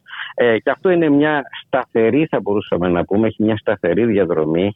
Στην Ελλάδα εντοπίζεται από το 1990 και αδιάλειπτα από τότε μέχρι τώρα ε, έχουμε με συνεχείς κυβερνητικές θητείες ε, ε, αυτή την εξέλιξη που βεβαίως ξεκινάει με, με ένα αρκετά, αρκετά προωθημένο περιεχόμενο στην πρώτη 20 ετία, δηλαδή από το 1990 μέχρι το 2010 και που στη συνέχεια ε, αυτή η, αυτές οι πολιτικές της απορρίθμισης, εργασιακής απορρίθμισης ε, ε, οδηγούν σε μια ισοπαίδωση της εργασίας κατά την περίοδο των μνημονίων. Mm-hmm. Όπου εκεί δημιουργείται ένα νέο εργασιακό πρότυπο, ωστόσο δεν τελειώνει η ιστορία εκεί και έχουμε μια συνέχεια και στα μεταμνημονιακά χρόνια α, από τη νέα κυβέρνηση. Μην ξεχνάμε ότι είχαμε και την περίοδο της πανδημίας που πάλι εκεί με κατεξαίρεση μέτρα και έκτακτα μέτρα ε, είχαμε επίσης μια πολιτική που οδήγησε σε αυτό το συνέχισε μάλλον και ενέτεινε το πρόβλημα της εργασιακής απορρίθμισης και που βεβαίως το βλέπουμε και ε, στη σημερινή ε, εκδήλωση της με μια σειρά από νόμους με αφορμή το νόμο το τελευταίο νόμο Χατζηδάκη έτσι, που βεβαίως εδώ δημιουργείται ένα νέο εργατικό δίκαιο βέβαια με όρους εργασιακής όπως είπα η συνολικής εργασιακής υποβάθμισης. Ε, αυτό είναι το πλαισιο και αυτό που επιχειρεί το βιβλίο είναι από το 1990 μέχρι τώρα σε όλες τις κυβερνητικές θητείες ε, να καταγράψει το σύνολο των νόμων εκείνων που συνδέθηκαν με τα ζητήματα της αγοράς εργασίας, τα μέτρα εκείνα τα οποία πάρθηκαν με αναλυτικό περιεχόμενο των, ε, μέσα στο πλαίσιο αυτών των νόμων και βεβαίως τις κοινωνικές ε, συνέπειες που, που, που είχαν. Και αυτό είναι μια διαδρομή και για την ιστορική μνήμη και τη ζώσα μνήμη για όσους τα ε, ζήσαμε και που θα είναι καλό να γνωρίζουμε πως αυτά τα οποία συμβαίνουν σήμερα έχουν μια μακρά με ε, πολλούς συντελεστές ε, σε όλο αυτό το, το χρονικό διάστημα των 30 και πλέον χρόνων. Ναι, μιλάμε για μια απορία που ολοκληρώθηκε ε, με, το, με τα μνημόνια και το δεν υπάρχει εναλλακτική. Ε, και έχουμε φτάσει στο σήμερα. Ε, κύριε Κουζή και το δυσάρεστο, θα μπορούσα να πω εγώ, εγώ το βλέπω έτσι τέλος πάντων, ότι δεν, δεν βλέπουμε ισχυρές αντιστάσεις σε αυτό το νέο εργατικό δίκαιο που έχει διαμορφωθεί. Ναι, γι' αυτό ακριβώς αυτό που είπα και προηγουμένως είναι ότι μεταμνημόνια δεν τέλειωσαν, αρκεί να δει κανείς τις μεταμνημονιακές δεσμεύσεις της χώρας, που μέσα σε αυτές ε, ε, υπάρχει και το μνημονιακό αναπτυξιακό πρότυπο, που αυτό το, εργασια, το μνημονιακό εργασιακό πρότυπο έχει και ε, πολλές πτυχές ε, στο πεδίο της αγοράς εργασίας και των εργασιακών σχέσεων. Κατά συνέπεια, τα μνημόνια μπορεί, μπορεί να μην τέλειωσαν, αλλά θα είναι εδώ για πολύ μεγάλο χρονικό διάστημα. ουσιαστικά δεν έχουν τελειώσει. ουσιαστικά ναι, τα ζούμε, ζούμε για... όλες και... και όλα όσα έχουν δημιουργήσει αυτά τα μνημόνια σε πολλά επίπεδα και όχι μόνο στο εργασιακό βέβαια. Ακριβώς. Και γι' αυτό ακριβώς ε, στον επίλογο του βιβλίου μιας και που φεύγουμε από μια ε, από, ε, ε, αποτίμηση μιας πορείας το τι ακριβώς έχει γίνει και με τις κοινωνικές συνέπειες πώς ακριβώς υποβαθμίστηκε η εργασία και με ποια στοιχεία αυτό αναδεικνύεται μέσα στο βιβλίο. Αυτό που καταλήγει στον επίλογο είναι ότι δεν μπορούμε να παραμείνουμε σε αυτή την εικόνα ενός εργασιακού ολέθρου και κυρίως για τις νέες γενιές που μπαίνουν σε μια αγορά εργασίας με υποβαθμισμένα δικαιώματα και δεν έχουν εμπειρίες από, από προηγούμενες καταστάσεις πώς ήταν ήταν αυτά τα δικαιώματα, χωρίς να σημαίνει ότι η Ελλάδα ποτέ βρισκόταν στη, στην, ε, στην κορυφή mm-hmm. αυτών των δικαιωμάτων στον ε, ευρωπαϊκό και διεθνή χώρο. Ε, αυτό όμως ε, για να μπορέσει να, για να μπορούμε να πούμε ότι θα πρέπει να φύγουμε από ένα, από ένα τέτοιο πλαίσιο, ε, χρειάζονται άλλες πολιτικές και θα έλεγα πολιτικές ρήξεις ε, οι οποίες αυτές πολιτικές ρήξεις ε, έχουν να κάνουν αφενός με, με συμφέροντα μέσα εδώ στην Ελλάδα και που ε, δεν συνδέονται με εξ, εξωτερικές δεσμεύσεις της χώρας, αλλά από την άλλη μεριά για να μπορέσουμε να μιλήσουμε επί της ουσίας και να περάσουμε σε πιο προωθημένο ε, ε, περιεχόμενο ε, παρεμβάσεων ε, που να ευνοούν την εργασία και να την αναβαθμίζουν σημαίνει ότι θα πρέπει να, να έρθουμε σε ρήξη και με ε, δεσμεύσεις της χώρας οι οποίες βρίσκονται, έχουν δημιουργηθεί με βάση αυτές τις διεθνείς δεσμεύσεις της χώρας σε πολλά επίπεδα θα μπορούσαμε να πουμε ε, είτε μέσα στο πλαίσιο της Ευρωπαϊκής Ένωσης είτε μέσα στο πλαίσιο των μεταμνημονιακών δεσμεύσεων γιατί η Ελλάδα δεν είναι απλά μια χώρα της Ευρωπαϊκής Ένωσης αλλά είναι και μια απικία χρέους.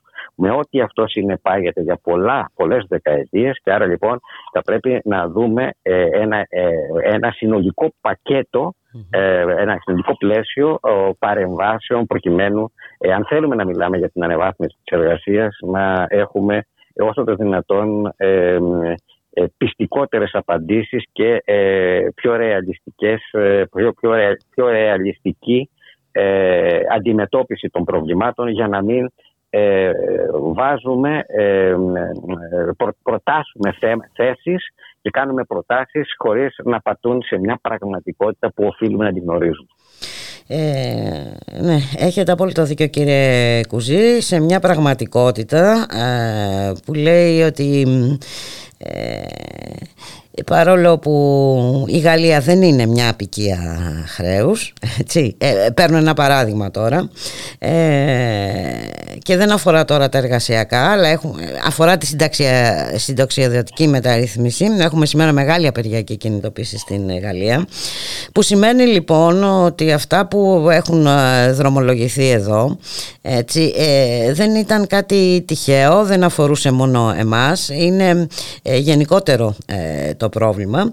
Ε, και όσο δεν το βλέπουμε και δεν το αντιμετωπίζουμε ε, στη σωστή του βάση ε, θα το βιώνουμε όλο και περισσότερο και θα το βλέπουμε να διευρύνεται.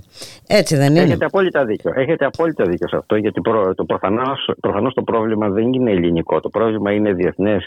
Ε, μάλιστα αυτή η εργασιακή απορρίθμιση έχει ξεκινήσει στον υπόλοιπο ευρωπαϊκό χώρο ε, κυρίως ευρωπαϊκό χώρο, γιατί πάντα η Ευρώπη ήταν πιο προωθημένη από πλευράς εργασιακών και κοινωνικών δικαιωμάτων σε σχέση με τον υπόλοιπο κόσμο, ε, έχει ξεκινήσει ήδη από τα τέλη της δεκαετίας του 70 και που εδώ θα μπορούσαμε να πούμε ε, μέσα και στο πλαίσιο της Ευρωπαϊκής Ένωσης, η οποία ε, έχει ρητές αναφορές για ριζική μεταρρύθμιση της της ευρωπαϊκής αγοράς εργασίας εν ονόμα της ανταγωνιστικοτητα με ό,τι αυτό συνεπάγεται ε, στο πεδίο των εργασιακών εργασιακών σχέσεων.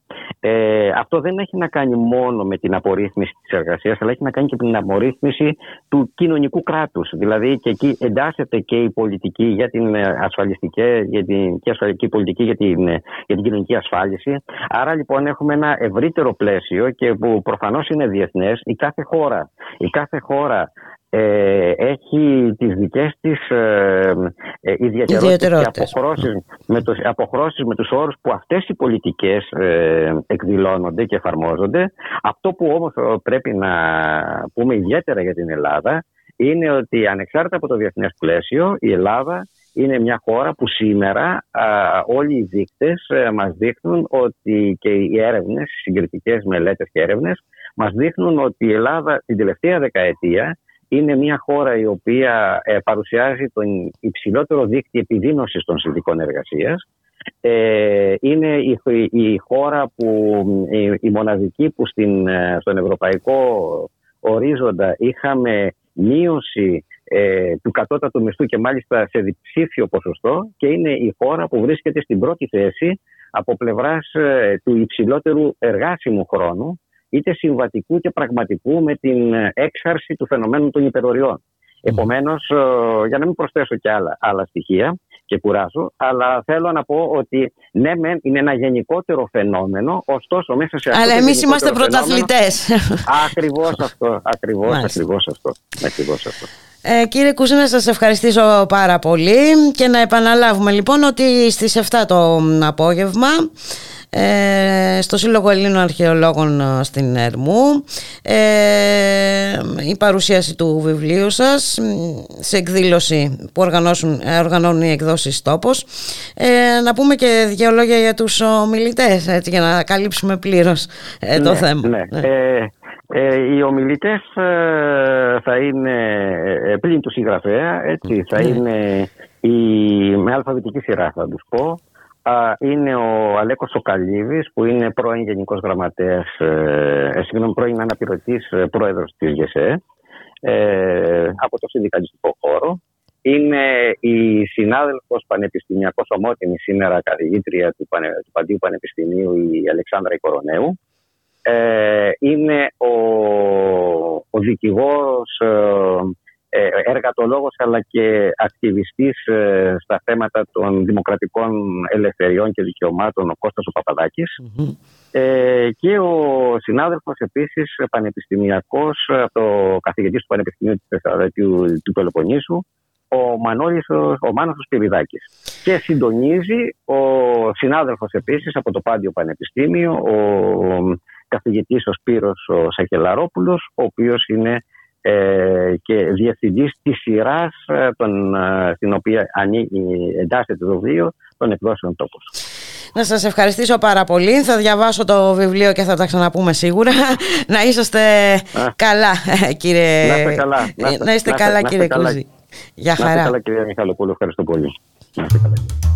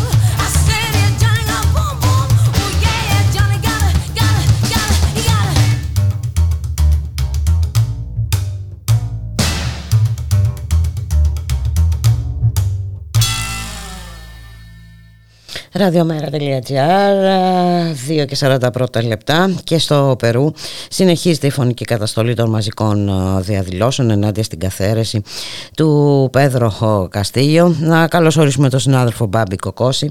Μπάμπη, καλώς σου μεσημέρι. Αυτοί οι νεκροί δεν έχουν καμία σημασία, φαίνεται, για, το, ε, για τα δελτία ειδήσεων.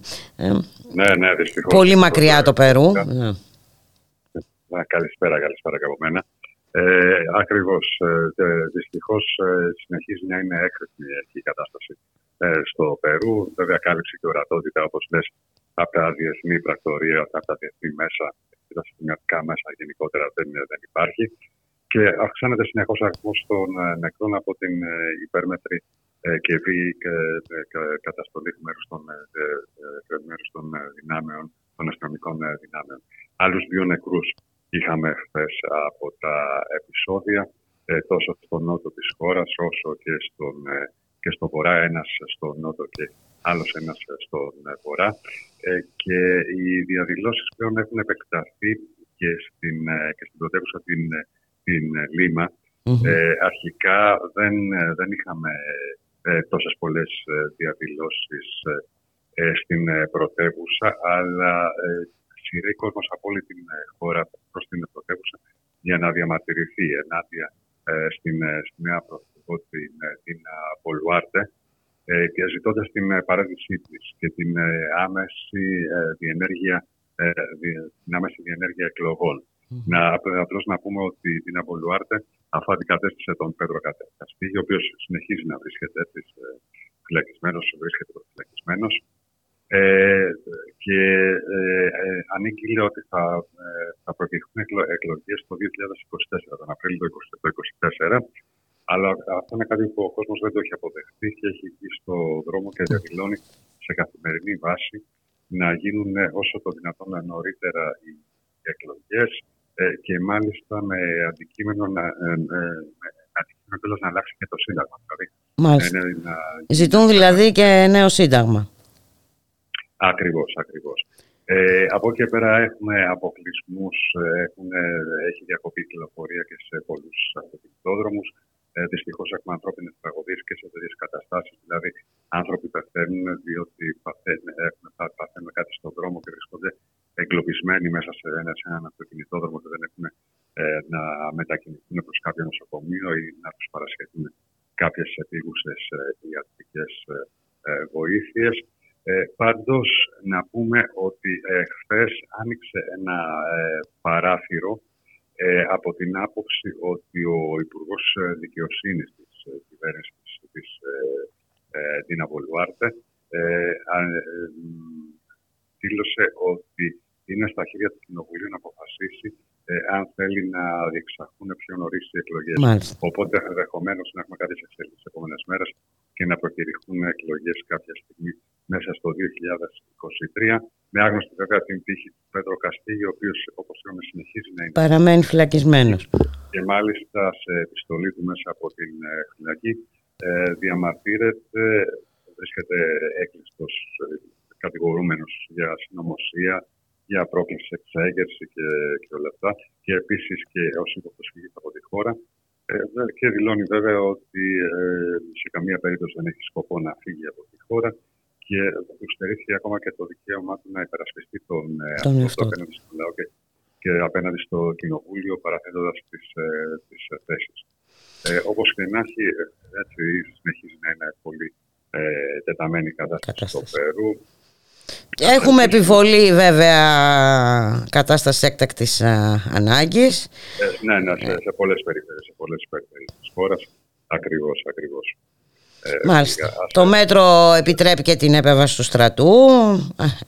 Ε, ε, αυτονόητο ότι αναστέλλονται θεμελιώδη δικαιώματα μεταξύ των οποίων της κυκλοφορίας και της συνάθρησης και δεν είπαμε για τον αριθμό των ε, νεκρών Μπάμπη αν δεν κάνω λάθος ε, ξεπερνούν Ε, τους επίσης- 43 Ε, επίσημα καταγεγραμμένοι αυτή τη στιγμή είναι 42 και, είναι, και οι τραυματίες είναι ε, εκατοντάδες. Ε, αλλά υπάρχουν φόβοι ότι υπάρχουν γιατί υπάρχουν και ε, περιοχές οι οποίες είναι απομακρυσμένες αρκετά ε, στο Περού, κάποιες περιοχές των Άνδρων, στη Δούκλα, ενδεχομένως να, ε, να ξεπερνούν ακόμα και τους 50 οι νεκρούς. Πάντως αυτή τη στιγμή επίσημα καταγεγραμμένοι υπάρχουν 42 νεκροί. ε, Μπάμπη να πάμε και στην ε, Βραζιλία να δούμε τι γίνεται Ακριβώς. Να, να δούμε και στη Βραζιλία τι γίνεται, όπου ε, συνεχίζεται ο πρόεδρος ε, ε, Λούλα ε, προσπαθεί να ξεκαθαρίσει κάπως την κατάσταση μετά από τα γεγονότα της 8ης Ιανουαρίου, όπου είχαμε, ε, αν, αν θυμάσαι, ε, γεγονότα αντίστοιχα όπως το Καπιτόλιο στην Μμμ. Ουάσιγκτον με τον Τραμπ, ε, όπου υπήρξε... Ε, και επί της ουσίας ε, είχαμε στόχευση για υποκίνηση του στρατού σε πραξικόπημα, έτσι. Ακριβώς, για ανατροπή ακριβώς. Ε, ε, οπότε του, συνεχίζει. Έχει ξεκινήσει Λούλα. κάποιες ε, καθαρίσεις ε, στο ε, στράτευμα και στην προεδρική φιγουρά συγκεκριμένα ο πρόεδρος ε, Λούλα Ντασίλβα. Ε, ήδη έχουν, ε, ε, έχουν αποστρατευτεί 13 στρατιωτικοί και, ερευνείται, και, ερευνάται, ε, και ερευνάται ο ρόλος άλλων 40 στρατιωτικών της προεδρικής ε, φιγουράς, δηλαδή του σώματος που ε, ήταν, ε, που ήταν εντεταλμένο για την, ε, να διατηρήσει την ασφάλεια στα κυβερνητικά κτίρια στα οποία έγινε η επίθεση των οπαδών του Μπολσονάρο. Θα θυμίσουμε στην πρω- στην πρωτεύουσα Βραζίλια, έτσι, στο Προεδρικό Μέγαρο, στον, ε, στο Κοινοβούλιο, στο Ανώτατο Δικαστήριο. Ε, μάλιστα, σε δηλώσεις του ο πρόεδρος Λούλα ανέφερε ότι ε, είναι ε, προκαλεί έκπληξη το γεγονός ότι καμία πόρτα δεν είναι σπασμένη, άρα κάποιοι τους ανοίξαν από μέσα για να περάσει όλος όλος αυτός ο κόσμος και πρέπει να διερευνηθεί ε, αυτό το ε, γεγονός. Ε, και από εκεί και πέρα δεν μπορώ εγώ να ε, επιστεύουμε κάποιους ανθρώπους που ενδεχομένως σε κάποια περίπτωση ακόμη και μπορεί να στρέψουν και κάποιο όπλο ε, εναντίον μου. Ε, επίσης και η δικαιοσύνη ε, π- προχωρά, κάνει κάποιες κινήσεις ε, όσον αφορά τις ε, πηγές χρηματοδότησης όλης αυτής της κινητοποίησης των ε, οπαδών ε, του ε, Μπολσονάρο. Ήδη έχει κατασχεθεί κινητή και ακίνητη περιουσία από 52 άτομα και από 7 εταιρείες, μεταξύ τους και εταιρείες μεταφορών, τουριστικές επιχειρήσεις με λεωφορεία και όλα αυτά, γιατί υπήρξε μια πολύ μεγάλη κινητοποίηση με, ε, με λεωφορεία για να μεταφερθεί όλος αυτός ο κόσμος στην πρωτεύουσα Βραζίλια και να γίνουν ε, και να, και να ε, λάβουν χώρα τα, τα έκτροπα που όλοι είδαμε από τους, ε, από τους παίκτες. Μάλιστα. Ε, από την άλλη, να πούμε ότι ο πρόεδρος ο Μπολσονάρο ε, σκέφτεται να παρατείνει την ε, παραμονή του στις ΗΠΑ. Έφυγε δύο μέρες από την την ορκομοσία του Λούλα. Δεν παρέδωσε έτσι, την ε, προεδρία της χώρας στο νέο πρόεδρο. Ε, σκέφτεται να παρατείνει την, ε, την παραμονή του ε, εκεί για άγνωστο διάστημα. Ε, και από την άλλη, ε, είχε φύγει μαζί με κάποιους αξιωματούχους. Ένας από αυτούς, ο, υπουργός, ο πρώην Υπουργός Δικαιοσύνης, ε, επέστρεψε, Άντερσον Τόρες λέγεται, επέστρεψε στην χώρα και συνελήφθη αμέσως ε, κατηγορούμενος για συνωμοσία. Αυτός από την πλευρά του δεν έκανε καμία δήλωση ε, κατά την ε, ε, προσαγωγή του στις ε, ανακριτικές αρχές.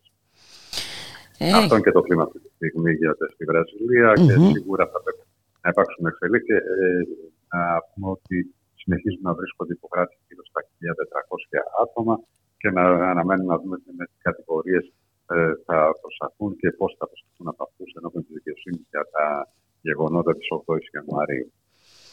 Και να κλείσουμε με κάτι ε, με- που εμένα προσωπικά Μια μου, ευνηδιαστική μου έκανε παρένθεση. εντύπωση γιατί δεν το έχουμε ξαναδεί. δηλαδή, ε, Ακριβώς, ακριβώς. έτσι, εδώ Πάμε ακόμα πιο έχουμε θετικά, παρετήσεις έτσι. για, δεν έχουμε μάλλον παρετήσεις για πολύ σοβαρούς λόγους και εδώ έχουμε μια παρέτηση έτσι, της Πρωθυπουργού της Νέας Ζηλανδίας. Ναι, ναι, της Τζασίντα Αρντέρν, η οποία ευνηδιαστικά θα πρέπει να πούμε έτσι, ανακοίνωσε την ε, παρέτησή της και χωρίς να συντρέχουν κάποιοι ιδιαίτεροι λόγοι. Από την πλευρά της ε, το τόνισε αυτό ότι δεν υπάρχει κάποιος λόγος. Ε, απλά επειδή ε, κουράστηκα και δεν, δεν έχει την ενέργεια ε, να συνεχίσει. Μάλιστα, Μάλιστα. συγκεκριμένα είπε ότι ε, το να ασκήσει την, ε, ε, την πρωθυπουργία μιας χώρας είναι ε, μια ιδιαίτερα επίπονη εργασία και νιώθω ότι πλέον δεν έχω την ενέργεια να ανταποκριθώ σε αυτά τα καθήκοντα. Μάλιστα, περίμενα και τη διαφόρηση μου, μην ξεχνάμε ότι εκεί είναι νότιο ημισφαίριο έτσι, οπότε μόλις τώρα τελείωσαν οι θερινές διακοπές. Ε, περίμενα να ε, ολοκληρωθεί διακοπές, μήπως ανακτήσω κάποια από την ενέργειά μου. Βλέπω ότι δεν μπορώ να ανταποκριθώ. Οπότε, οπότε ε, υπο- υποβάλλει την παρέτησή της. Βέβαια, να πούμε ότι θα συνεχίσει να ασκεί τα καθήκοντά του μέχρι να διεξαχθούν οι εκλογές, Μμμ. οι οποίες προβλέπεται να γίνουν τον Οκτώβριο. Ε, θα συνεχίσει δηλαδή, τα καθήκοντά της μέχρι τον Οκτώβριο. Απλώς δεν θα θέσει υποψηφιότητα εκ νέου ε, με τους ε, με τους εργατικούς για, την, ε, για την επόμενη κοινοβουλευτική περίοδο. Μάλιστα. Ήδη έχουν ξεκινήσει τις εργασίες στο κόμμα της, στο Εργατικό Κόμμα της Νέας Ζηλανδίας, για την εξέβρεση του αντικαταστάτη της. Να πούμε βέβαια έτσι, κατά τη διάρκεια ε, ε, για πέντε χρόνια έτσι, ήταν, στην, ε, ήταν στην εξουσία η Τζασίντα Άρντερ και να πούμε ότι έτσι έτσωσε και πρωτόγνωρες καταστάσεις. Η Νέα Ζηλανδία, αν θυμάστε το μακελιό ε, να, από έναν ε, ε, σε, στα Ισλαμικά τεμένη Μμμ. ε, σε, στο, στο Christchurch όπου ε, γύρω στους 50 ε, μουσουλμάνους βρήκαν ένα θάνατο από, τις, ε, ε, από, από αυτόν τον ε, ψυχασθενή τον, ε, ε, ο οποίος ε, επιτέθηκε στα τεμένη και επίσης και άλλες έτσι, μεγάλες ε, περιβαλλοντικές ε, κρίσεις με την έκρηξη του θεστίου είχε γίνει πριν από τρία χρόνια συγκεκριμένα. Ε, πε- υπή- υπήρξαν δύσκολες στιγμές. Μην, βάλουμε, μην πούμε βέβαια και για το κορονοϊό και όλα αυτά, και για την πανδημία και όλα αυτά. Ε, πάντως, ε, ε, ε, ακ- αυτό, αυτό δήλωσε η κυρία Αρντέν, σεβαστή η αποφασή της, οπότε η ζωή θα συνεχιστεί στην Νέα Ζηλανδία με τον ε, διάδοχό της πλέον. Να σε ευχαριστήσουμε πάρα πολύ, ε, Μπάμπη Κοκόση. Καλή συνέχεια, καλό σου Εγώ απόγευμα. ευχαριστώ. Καλή συνέχεια. Γεια χαρά.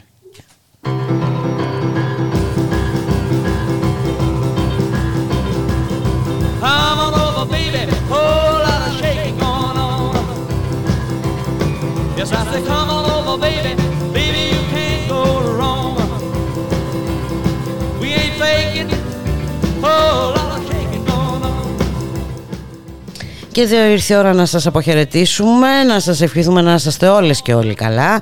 Καλώς εχόταν των πραγμάτων, πάντα. Θα τα πούμε αύριο στη μία. Για χαρά. We ain't faking. Whole lot of shaking going on. Yeah, I said shake, baby, shake. I said shake, baby, shake. I said shake it, baby, shake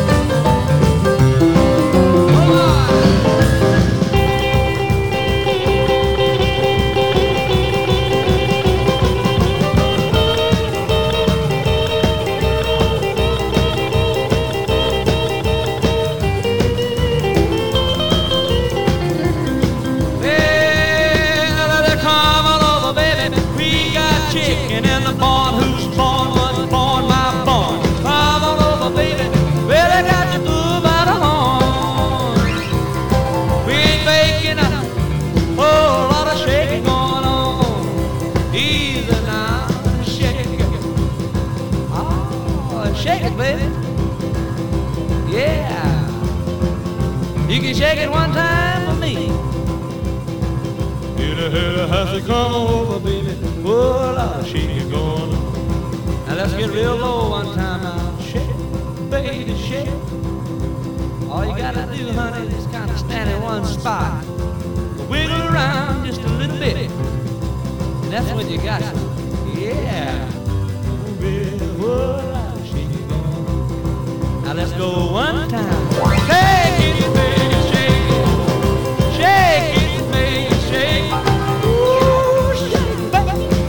on, babe.